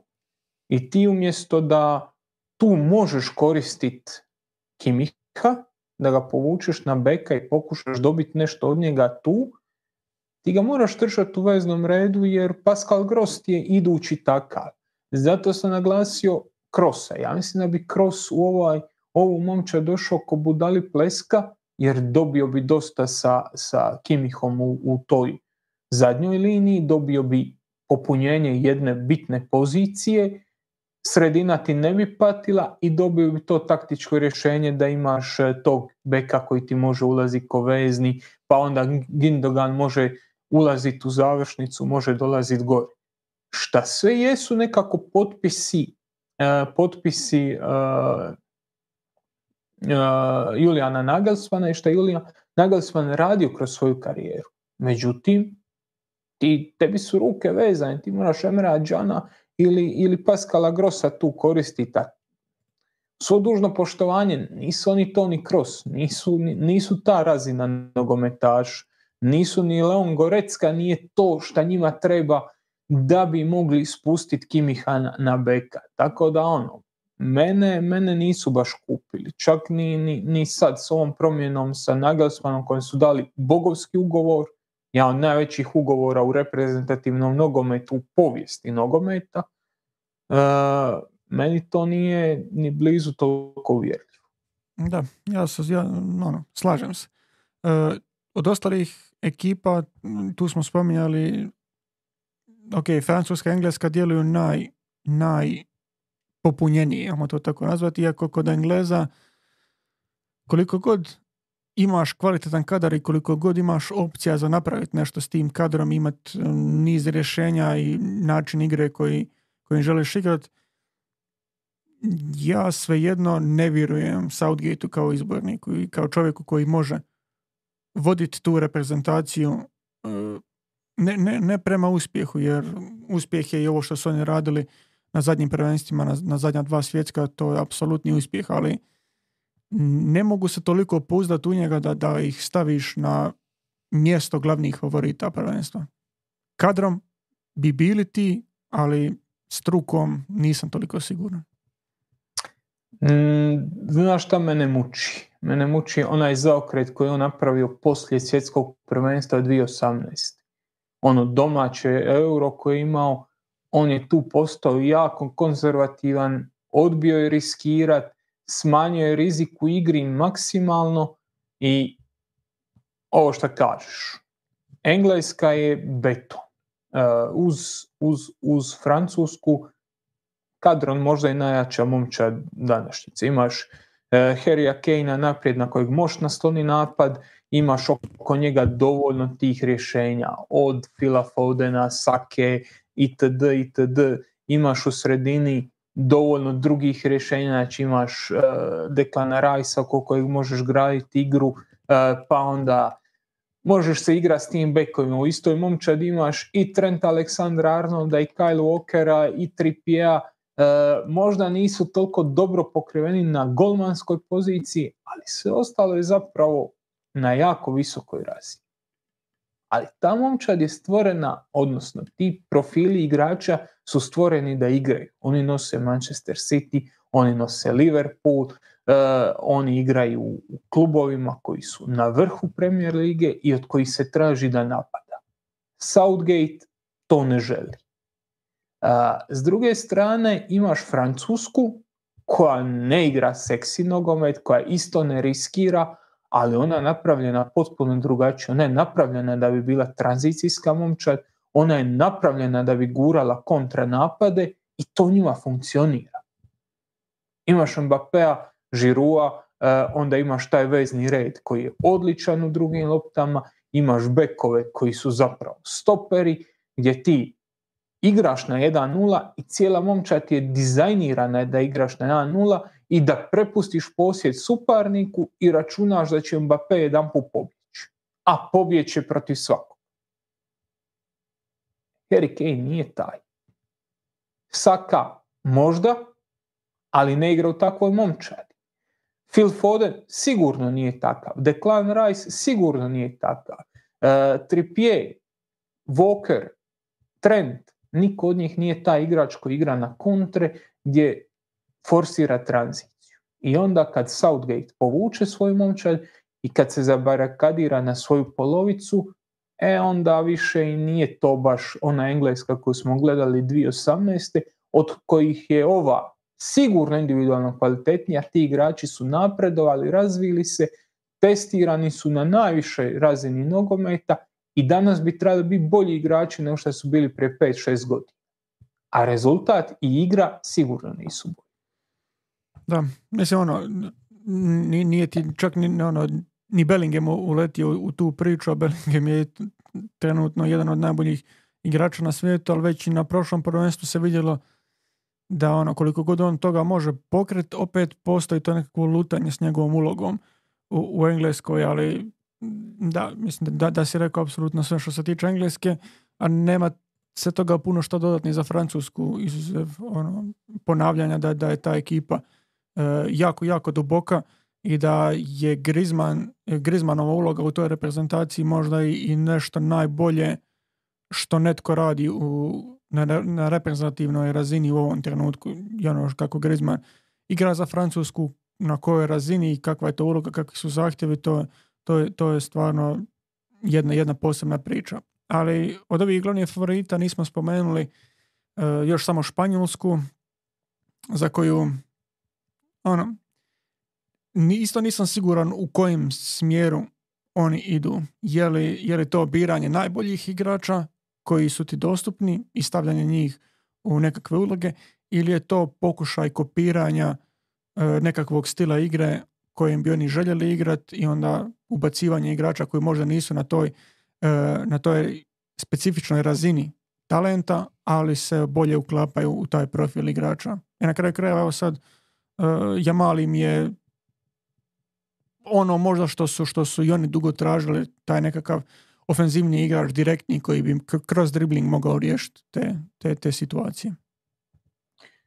Pa da, oni imaju tu svoj stil koji je određen i koji je bio hendikepiran time što nisu imali ono što je Barceloni bio Messi ili ono što su njima godinama prije bili i David Vilja i hrpa igrača koji su mogli riješiti nešto ja ne jedan. Oni nisu imali i nije stajde, i još nekako, ali ono, baš okomit igrač, neko ko će ući u prostor i ko će, ono, ko će tražiti gol, loptu, dubinu.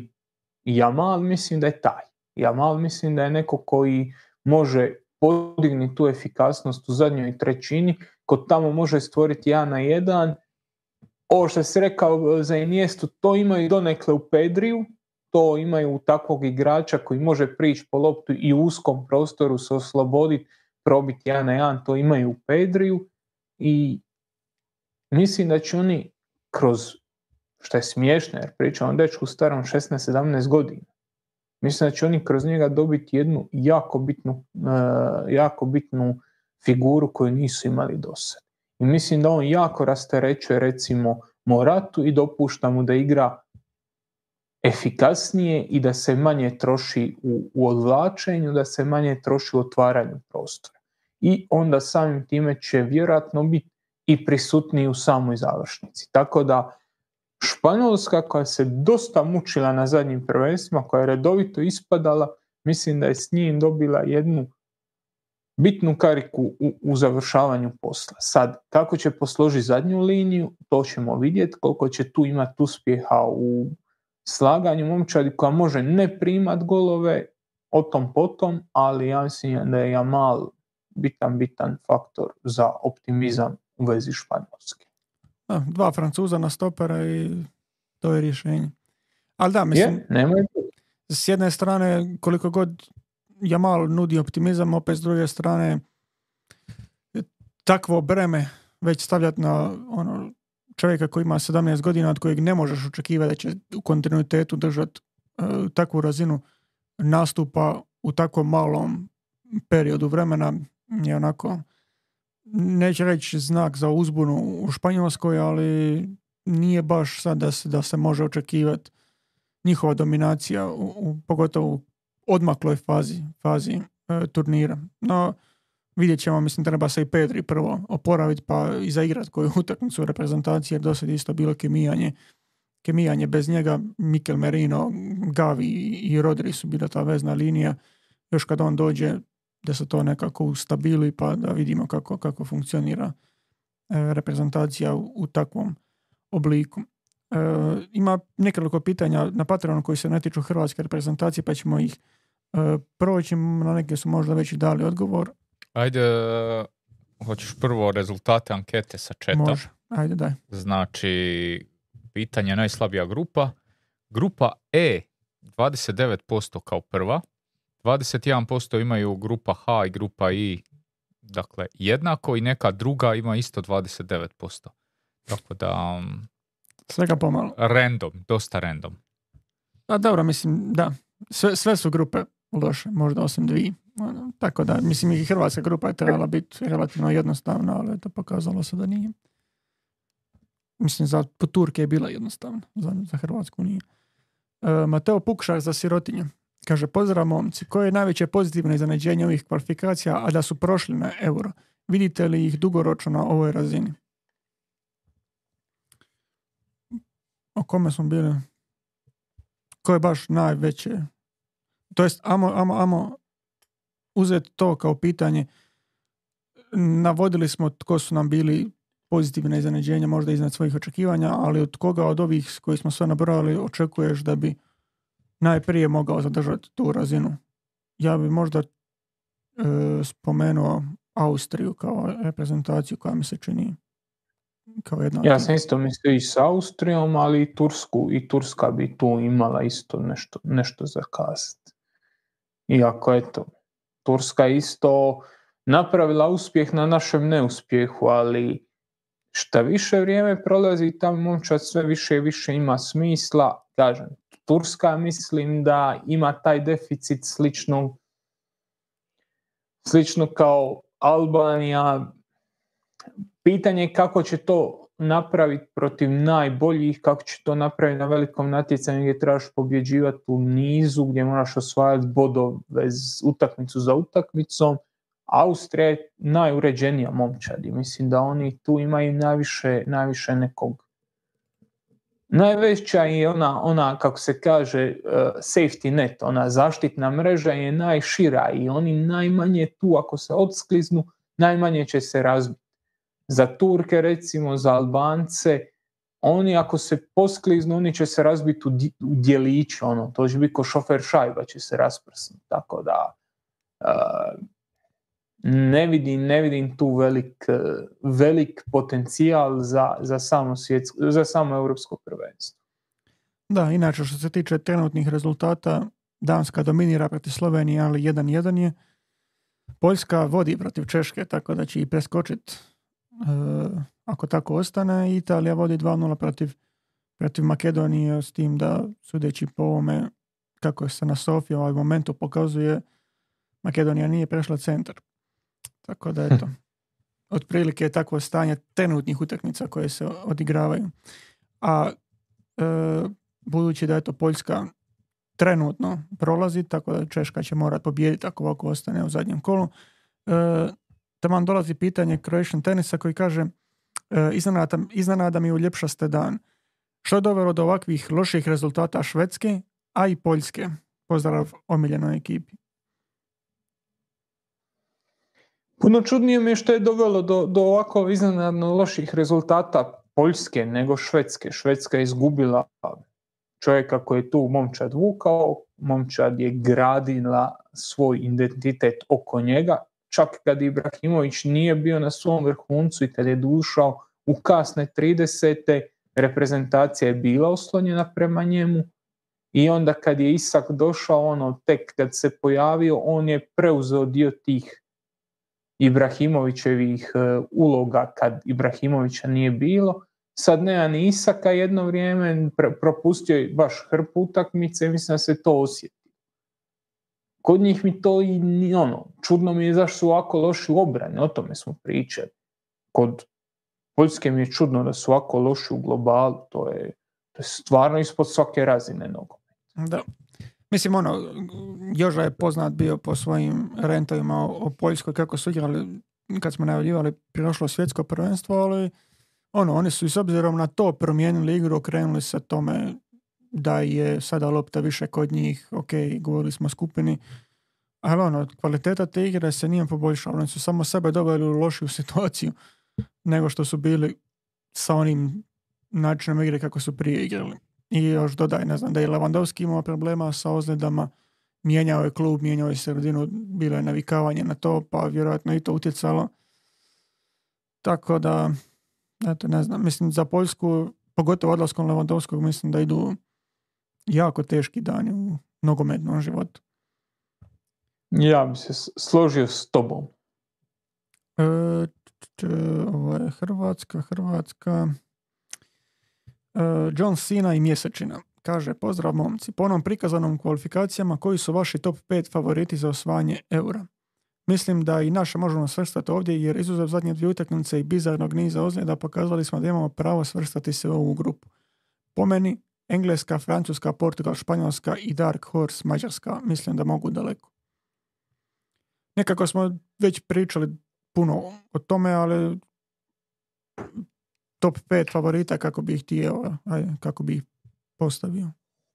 I ne bih rekao da Hrvatska ulazi u užu konkurenciju. A na kraju krajeva viš da nije ni on stavio Hrvatsku. Da, nije Ja bi se složio s čovjekom što je rekao, ne možeš ti Hrvatsku otpisati. Hrvatska je tu, Hrvatska je na svjetskim prvenstvama pokazala koliko je dobra i kako može osvojiti medalju ono, za sekundu pokazala je na Ligi nacija da može bilo koga od ovih velikih ekipa odvesti u produžetke, da može bilo koga pobijediti.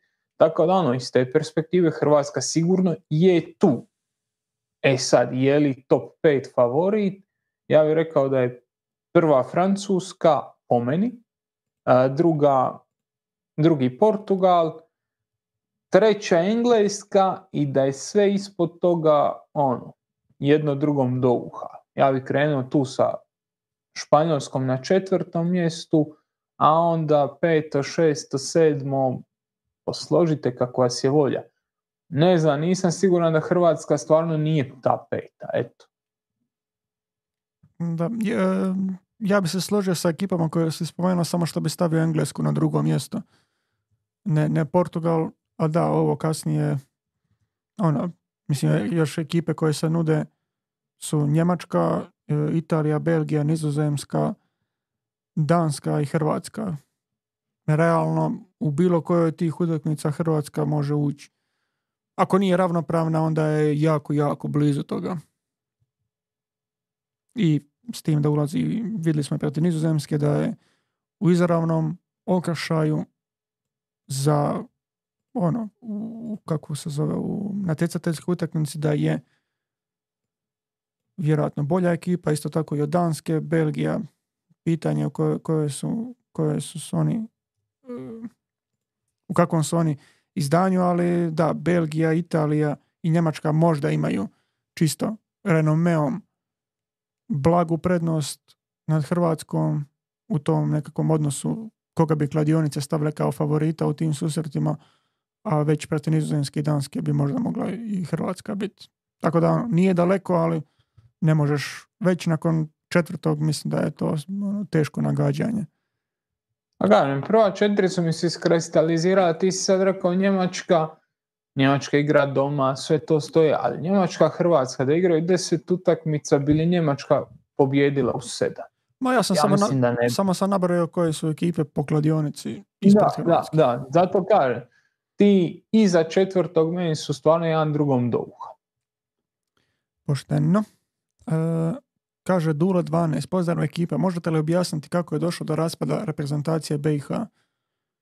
Ma ne znam imaš šta dodat na ono što smo već pričali. Mislim da oni ne znaju kako je došlo do toga, a ne mi. Puno toga. Na, način, prije svega, način kako funkcionira savez. Mm, s tim ćemo krenuti. A... Krenimo od Vice Zeljkovića pa nadalje.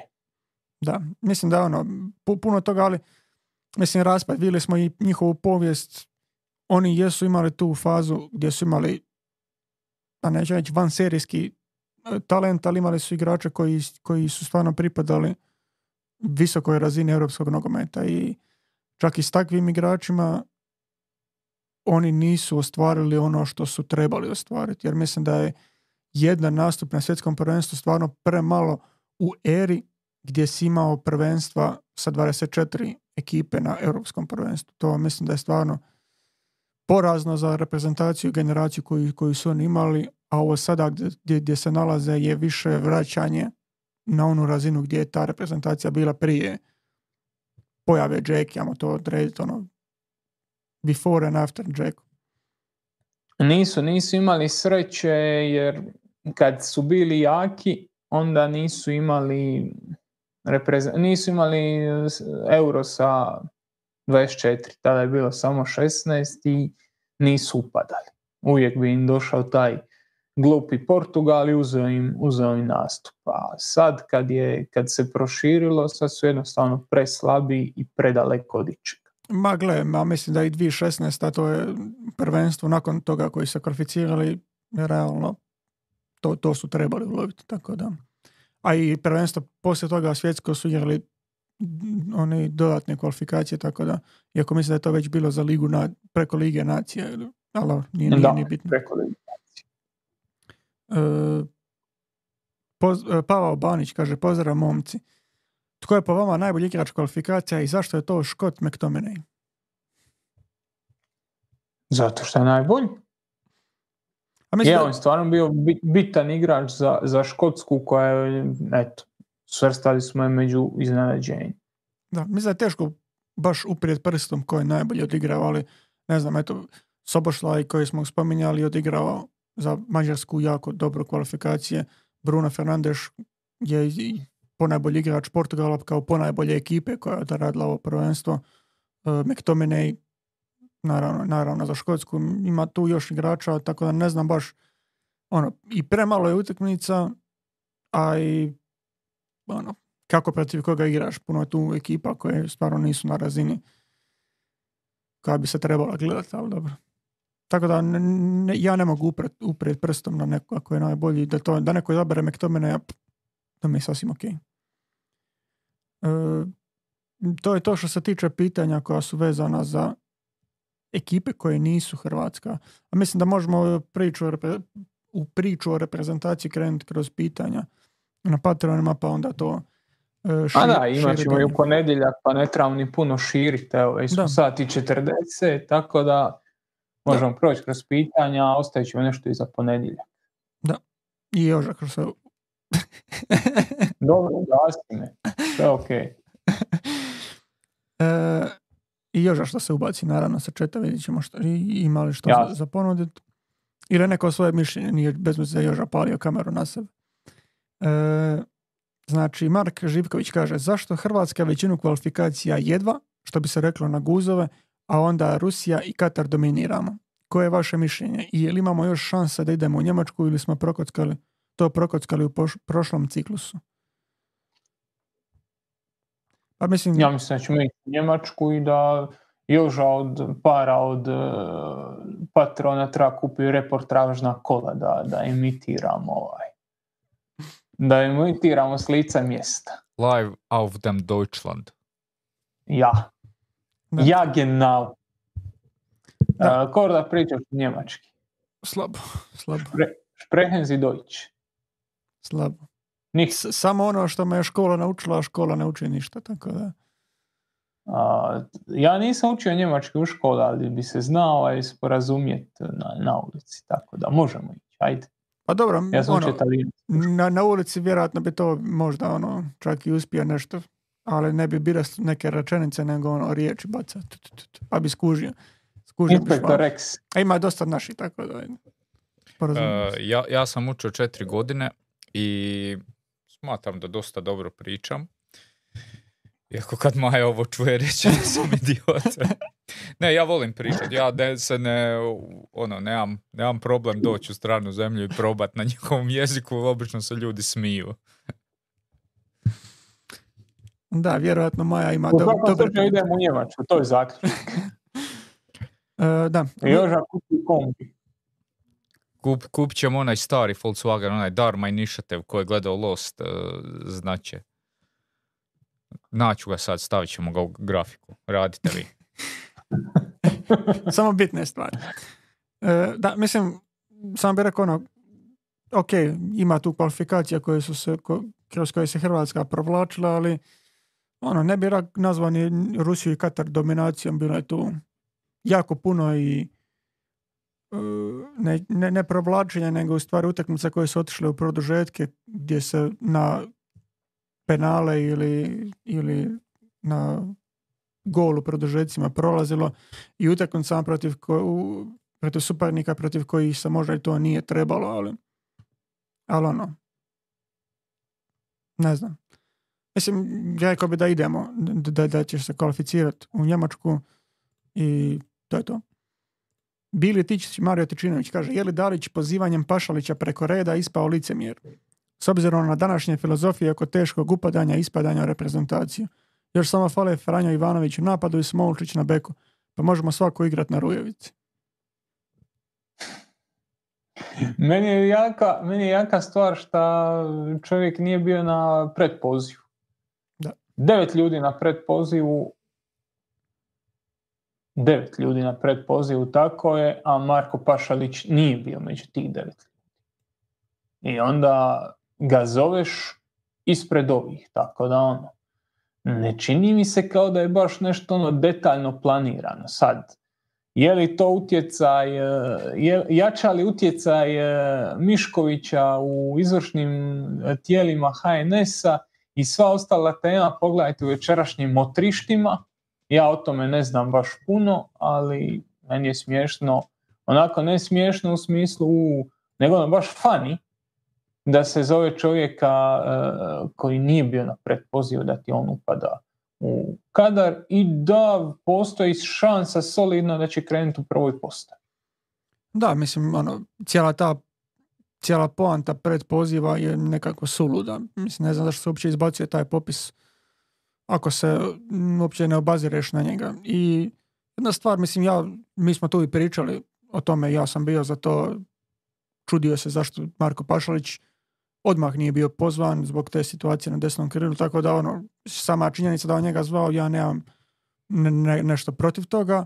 Apsolutno. Da, tako da, ono, da, da čisto to kažemo, ali ja ne vidim šta se u reprezentaciji promijenilo pa da ga je on sada zvao. Šta se to promijenilo sa onog popisa koji je imao na desnom krilu da ti je Marko Pašalić sada odjednom postao rješenje. Ja ne vidim šta se tu dogodilo. Kramarić ti je svejedno bio ozlijeđen, znao si da, da, da, je ta situacija takva kakva je. Bruno Petković ne utječe na to. Vlašić ne bi trebao utjecati na to, a mislim da se i dogodilo prije nego što se Vlašić ozlijedio, koji je isto bio na predpoziv, pa mu je aktiviran. Tako da tu se opet možemo vraćati na to kako je planiranje i ne znam, ne, nemam neke dodatne komentare vezano za ta pozivanja, za njihov popis, što već nisam rekao. Ne znam zašto su 23 igrača, nije bitno to što ih možeš samo 23 imati u kadru za tu utakmicu, šta, nek sjedi njih petoreca na, na, na tribinama, ali imaj popunjene sve opcije, imaj nakon tvog, nakon uh, tvog ovog uh, okupljanja, čitanja tih imena koja će biti pozvana, ne bi trebalo biti situacije gdje je i nakon pročitanog zadnjeg imena postoji deficit na nekim pozicijama, a to je nakon ovog kadra bilo. Zašto se to tako radi? Ne znam, nije pitanje za nas. E, Tonali Tips kaže, što mislite koliko će minuta dobiti Pijaca Pašalić i Baturina u iduće dvije utakmice svaki?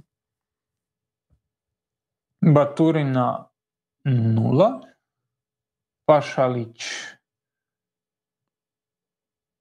110, a Pjaca rekao bi 20.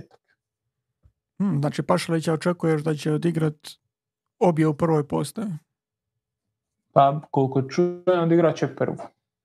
Koliko se šuška po, pomahali. Da, ja, ja sam nekako mislio da bi od njega mogli očekivati uh, jednu do 60. minuta, jednu od 60. znači ono ukupno nekih 90 minuta. Ali to je otprilike na tragu toga što si, što si ti rekao, ok, možda ono, otprilike, otprilike je slično. Za pijacu sam isto, isto mišljenja koji ti da će ulaziti uh, zadnjih 20 minuta, možda čak u obje utakmice, tako da bi možda dao malo više minuta nego ti, ali za Baturino bi se složio da, da mislim da neće. Dobro, ne znam sad Luka Sučić koje, koje situacije. Luka Sučić je ostavljen kući, nije išao u Rigu jer je bolestan. Znači nije prebolio virozu koja ga je napala zadnja dva dana i ostavljen je doma. Ali nekako mislim da na toj deseci imaš i Pašalića, i Majera, i Ivan Nušeca, na kraju krajeva imaš dovoljno opcija da nekako sumnjam da će se povući Baturi. Pa, puno je pet izmjena, zato govorim i ono, i cijela ta situacija i sa desnim krilom, vidit ćemo. Ja isto, kada bi Luka Sučić bio tu, siguran sam da Baturina ne bi dobio minuta, ali ovako ostavljam možda u Latviji dobije ovisno o rezultatu, ali kada bi morao stavljati svoje pare, rekao bi nula minuta. E, čak mislim da će da ima veće izglede da igra ako budemo gubili nego, nego ako bude ono tu negdje. Kad bi gubili onda, onda tu kreće ono, e sad... Guraj sve što gura imaš. Šta, šta god ide. Za, za ovu dvojicu se slažem iako ono suludo da koliko, 23 plus 9 pred poziv i zoveš čovjeka telefonom, e, ti, zaboravio sam te, ajde, evo, počinješ u prvoj. Ne znam kako pa, je to planirano. Jer nam se to, je, nam se to događalo u mladoj reprezentaciji, reci? Ma da, pa apsolutno. Sam. Ne razumijem e- ta, ta, tu vrstu planiranja. Ono. Pa, događalo se, mislim, i u seniorskoj. Pa mislim, cijela ova situacija sa, sa Brekalom je isto dosta slično tome gdje ga se ne poziva ono, mjesecima i mjesecima, godinama, zogneš ga, bude ti dvije u prvoj postavi i onda iduću nema ga nigdje. Aj, prije nego nastaviš, uh, dužan sam uh, Dharma Initiative kombi. To je taj veliki model. To je igračka. To je igračka, ok, ali to sam na brzinu našao na internetu, ali to je onaj legendarni Volkswagenov neki... Nije igračka, Miha, samo je, samo je velik, veliki hangar u kojem slikam, pa tako izgleda. Znaće ljudi na... Znaće ljudi na četu, a zašto Dharma Initiative, to je iz serije Lost, ne znam ko je gledao, tamo su se vozikali u takvim prerađenim kombijima, evo ima čak i Darmin znak. A ovo je transporter T, T1 e, T2. Ili il, il čak T5 ili tako nešto, da, transporter T, T nešto, da, da. Ovo jako zanimljivo. T1 T2. jako, T2 jako zanimljivo vozilo za voziti jer imao je friend takvog pa smo se znali voziti na njegovu vikendicu na kleku i onda ono u biti sjediš iz, iznad kotača s kojim skrećeš i ono, totalno je ako si se navikao voziti auto kao svi, onda je totalno drugačija neka modaliteti. Ali bilo bi fora ići na tome Nisam na neki siguran da se ovakav može naći u kučićima, ali te trica ima više komada, pa ćemo ovaj, Preraditi. pa ćemo ne, otkupit ćemo nekoga. Eto. Daj svoju, 1.6 dizel, razume se. daj svoju ladu u zamjenu. E, kaže stari četnik Ma, da, to sad rekao više nikad. stari četnik kaže da T5 je e, modern na verzija i nemaš ti para za to Joža. Ma kako, e, imamo vas Patreone, tako da ne brigam ja za pare. E, na, na Dražen Zečić kaže pozdrav momci sa velikim M. Da možete uzeti jedan... A, samo sekund, da, da se nadoveže na starog čatnika. Pa tako i mikrofone kupuješ, daj najskuplje šta ima. U, e, ovaj košta, ajmo reći, 100 nečega, onaj kojeg bi ja baš htio je 400 nečega, tako da nije najskuplji. Još ima prostora za nove mikrofone. To je to. Evo, slušalice se isto tako spominju. E, I otprilike Srki- isto tako, Srki je bio, rekao je, isto za slušalice. da ima, ima skuplji. E, na Dražen Zečić, e, da možete uzeti jednog igrača iz bilo koje reprezentacije svijeta i staviti ga u našu reprezentaciju, tko bi to bio? Dobro, amo, amo, prvo reći koju poziciju bi išli rješavati. Je li to centar for ili... Znači, Špica Harry Kane. Joža, ali ima neka druga pozicija koju bi ti možda rješavao, da nije napadač? A mislim, m, teško se ne složiti s ovim što je Miho rekao, jer to je pozicija koja ti direktno nosi najveći impact sad. I, i koju si relativno tanak što I se tiče. plus to, plus to. Sad, e, ove krilne pozicije, Nekog Mesija na desno nekog, krilo. nekog Mesija na desno krilo, da, ali onako od... Ma potpisat, ja, ja ću potpisati ovo Mihinu. Aj ti smisli nešto bolje. Pa ne, meni, meni je sasvim ok. Meni je isto pao napadač uh, inicijalno na pamet, ali eto sad kad sam već spomenuo desno krilo, ono neki Mo Salah, neki Leo Messi, nisu to loše opcije. Da, da, da. Mislim, nisu dugoročne, ali Da, ne loš neki igrač, Mo Salah. E, pozdrav momci, slažete, Lau- Laugrano. E, pozdrav momci, slažete li se da je vrlo čudan popis igrača? Mišić, Kravinović, Meljo su konstantno jedni od najboljih igrača lige, a Marko Pašalić i Pjaca dobivaju pozive nakon manje od pola sezone. Pjacin poziv je razumniji zbog starih zasluga. PS, Joža, pročitaj inbox. Inbox sam ti pročitao. To, Aha, to, ono, inbox tribine, ok, Da. da. to je za, za, za adres. Ehm, danas sam baš govorio, znače dotični, imam jedno pet takvih dresova na, za naručiti i naručit ćemo ih, pa nek, nek idu, nek se, nek se veseli. Da. E, izvoli. E, pitanje, a mislim, je li imate što još dodati na, na, na taj popis igrača? Mislim, mi smo dosta dugo pričali o Mišiću. Mišić, ako gledaš njegovu formu u zadnje dvije sezone, možda je sada ne nužno za ovo, ali za prijašnja okupljanja je bio u najlošijoj formi u tom periodu, tako da ajde. Taman se poklopilo i kada je Mora počeo igrati značajniju minutažu, pa to s neke, s neke strane ima, ima smisla. E, Meljnjak je dobio poziv, ali o tome smo isto, to je pred poziv, što ništa ne znači, ali pričali smo o tome da svejedno Barišić i Sosa djeluju kao igrači koji su ispred, ispred njega. Prošli put kad smo pričali, Krovinović mm, s tim sam ok da, da nije bio na, na, na nekakvom užem popisu. A sad ovo što su Pašalić i Pjaca dobivali poziv nakon manje pola sezone, gle, ima i veze s tim da su u nekom trenutku sa prve tri opcije lijevih krila nijedan ti od njih nije dostupan, svi imaju neku ozljedu. Desno krilo ni nemaš već duže vremena nego kombiniraš, tako da tu je možda i lakše upast u, o, na popis nego što je to, na primjer, Krovinović u veznoj liniji. E, slažem se za Krovinovića, ali mislim da, i to smo sto puta pričali, za onog Mišića u onom trenutku meni je ono, teško naći opravdanje zašto nije bio pozvan, jer si ostao samo Brozović. na Brozoviću, na, Mm. na tako, ajmo reći, sličnog profila koji je pozvan.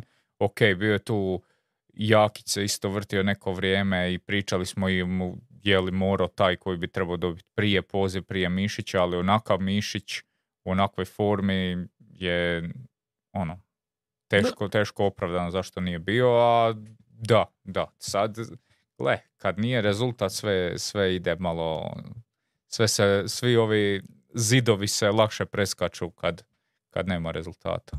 Da, mislim za Mišića smo se pitali svako to prijašnje okupljanje, ista pitanja, tako da nemamo šta dodati. Ne znam, Miho, jel ti imaš šta dodati za, za popis ili se Ne. možemo samo zajedno čuditi. Možemo se onako slegnut ramenima. E, samo jednu želju imam, e, šalje hajdučki pozdrav i kaže kako očekivati uspjeh, odrekao si se boga nogometa.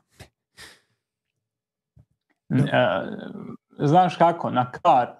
Mm, Odrekli smo se Boga i sad igramo samo s ljudima. Pošteni smo prema drugim. Blago nam. Ponizni. E, č- č- č- sirotinja za Matea Pukšara kaže pozdrav ekipa, što mislite tko će naslijediti Lukinu desetku? Znamo da je Vlašić nosio desetku u Lukinom odsudstvu, ali on definitivno nije taj. Osobno mislim da je Sučić jedini logičan odabir i žao mi je što nema veću, što nema minutažu. Pozdrav. Pa ja mislim da, a nemam pojma ko će.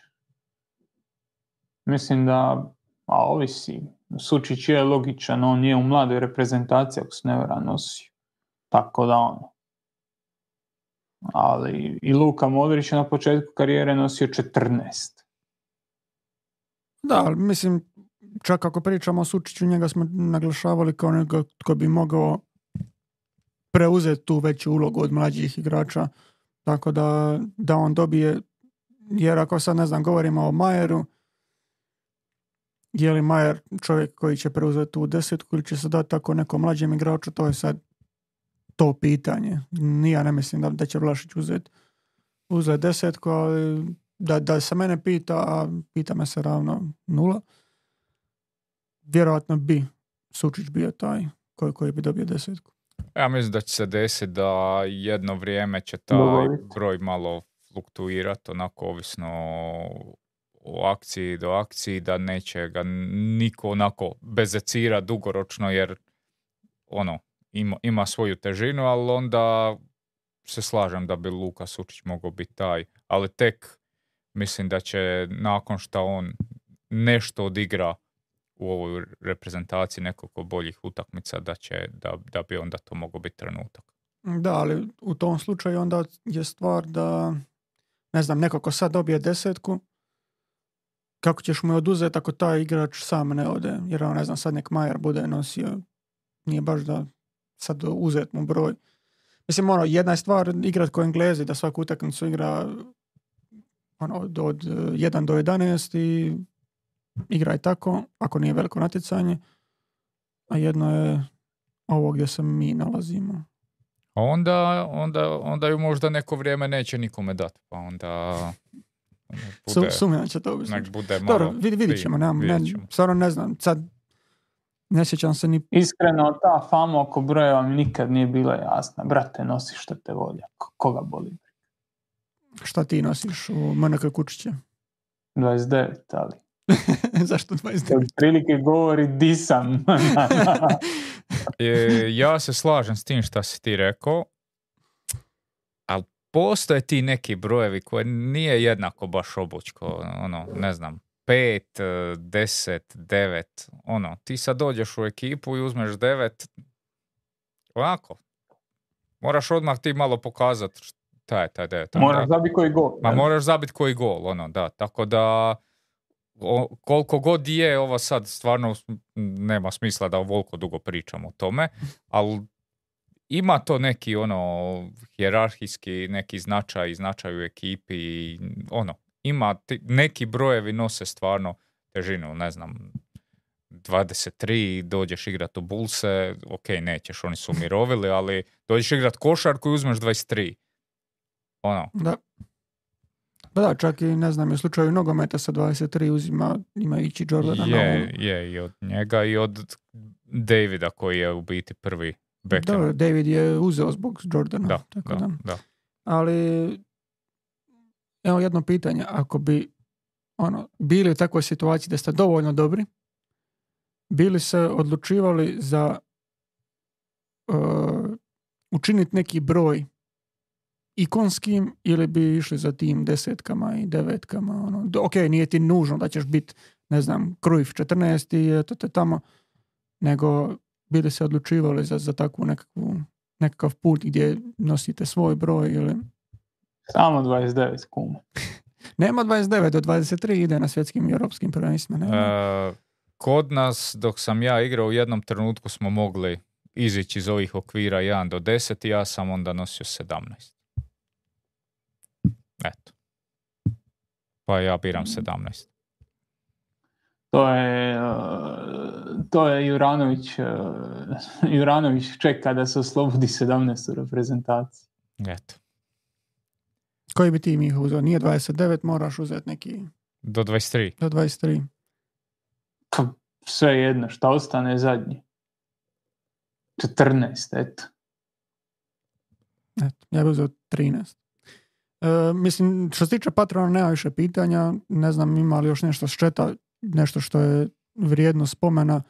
Mislim, o reprezentaciji i najavljivanju utakmice baš i nećemo, a o samim samom izdanju reprezentacije u toj utakmici nekakva najava utakmice koja će slijediti. Idući dan će biti u ponedjeljak, tako da ono, bit će i tu vremena za... Pa evo, možemo par komentara, recimo Seven Sun kaže da nam treba igrač protiv poput Ristovskog vojnik koji može hvatati druge za vrat. Hint na zadnja događaja u HNL-u. E, e, ML10 Aha. kaže da je Sučić idući za desetku i ko spomene Kovačića ide na blok. Dosta Kovačić rezolutno. nigdje nije nosio 10, tako da to... Da, mislim da se Kovačić nekako za osmicu odlučio generalno. I u Cityu je, dobro, ok, Gundogan je otišao pa je mogao uzeti osam, sad ne znam. Ali dobro. Da, načelno ne vidim, ne vidim neko pitanje. Kaže da je Mihu uzeo 14 zbog Perišića. Jer se vraća u trening. Dobro, Perišić je više 4 ili 44. 44 i tako. E, ništa, nema, nema baš neki. Dečki se zabavljaju na četu svojim putem, tako da ne treba ih ometati. To jest, treba ih ometati da završimo. Da, e, samo idem, idem bacit, bacit To da je pogled. došlo nešto da na mail. E, nisam vidio to. Dobro, refreshat će to, nego čisto idem vidjeti e, tko je prognozirao najviše udaraca. Čini mi se da je... pres- Uvidio sam da je bilo 60 plus jebot. Evo, za sad, kod što scrollam, 56 udaraca je najviše u dvije utakmice, što je Evo, jedan je bio optimističan i rekao 17 udaraca će biti u dvije utakmice hrvatske reprezentacije. Prije on nego ovaj sa 50 plus. Evo, 57 opet, evo 60, Luka 33. 60 je za brojka za pobijedit. Mislim da je 60 brojka koja neće biti pobijeđena. Da. Eto, 60. Uglavnom, mislim, Hrvatska je prilično visoko po broju prosječno udaraca po utakmici, tako da ajde, očekujem da će biti između 35 45, ali 60 eh, teško. Vidjet ćemo. E, dobro, ali to je bilo to što se onda tiče ovoga. Još nema više šta. Je, je li imamo ikakvih podcasta do pet ponedjeljka? Mislim da nemamo ništa. I pustit ćemo u nedjelju, e, mislim da ćemo Đulvata pustiti. Znači, e, Šurbek. Da, da, Šurbek sa trenerom Futsal Dinama, tako da to će biti zanimljivo. Evo. Zašto nisi pokazao sam sebe u ovom trenutku? Nije mi se dalo svičat. Ja sam u sličnoj ovaj, Da. Uglavnom, raspoloženju. uglavnom to je bilo to. Onda Joža će pustiti podcast, tako da tko e, može i želi može to pogledati, a mi se možemo zakazati novo druženje u ponedjeljak. U ponedjeljak od 20 sati, naravno, priča o utakmici subotnjoj hrvatske nogometne reprezentacije, ali onoj koja dolazi u utorak. Vidjet ćemo kako će proći Vels u tim svojim ogledom, tom svom ogledu i u utorak e, te utakmice, ali mislim da bi bilo to, to, nema se više što najaviti. Naravno, već ko je gledao prošli ponedjeljak zna da Zizija neće biti, tako da će Joža uskočiti. Ovdje tako će biti nas trojica, možda uspije Maju dotjerati da prebacuje sviče. E, rekla je da hoće, tako da Eto, držimo već, ju za riječ. eto već. je. I ćemo i njoj staviti kameru da je ona komentira nekako. Da, da, da, baš, baš mislim da hoće. E, na šta? Rećemo ljudima da glasaju. E, Da, da, to ćemo, e, to- e, to ćemo obećat, e, znači, to, to je ovo novo za 700 lajkova, ako postignemo 700 lajkova, 750. Maja će koristiti ovu kameru tu. I Sad- neće, sad neće prebaciti Sad neće doći. Dobro, to je bilo to uglavnom što se tiče današnjeg dana. Mi se ponovo vidimo u ponedjeljak kada idemo s novim liveom. Nadamo se s dobrim rezultatima iz eh, subotnje utakmice. A dotad, ljudi, pozdrav, vidimo se. Pozdrav.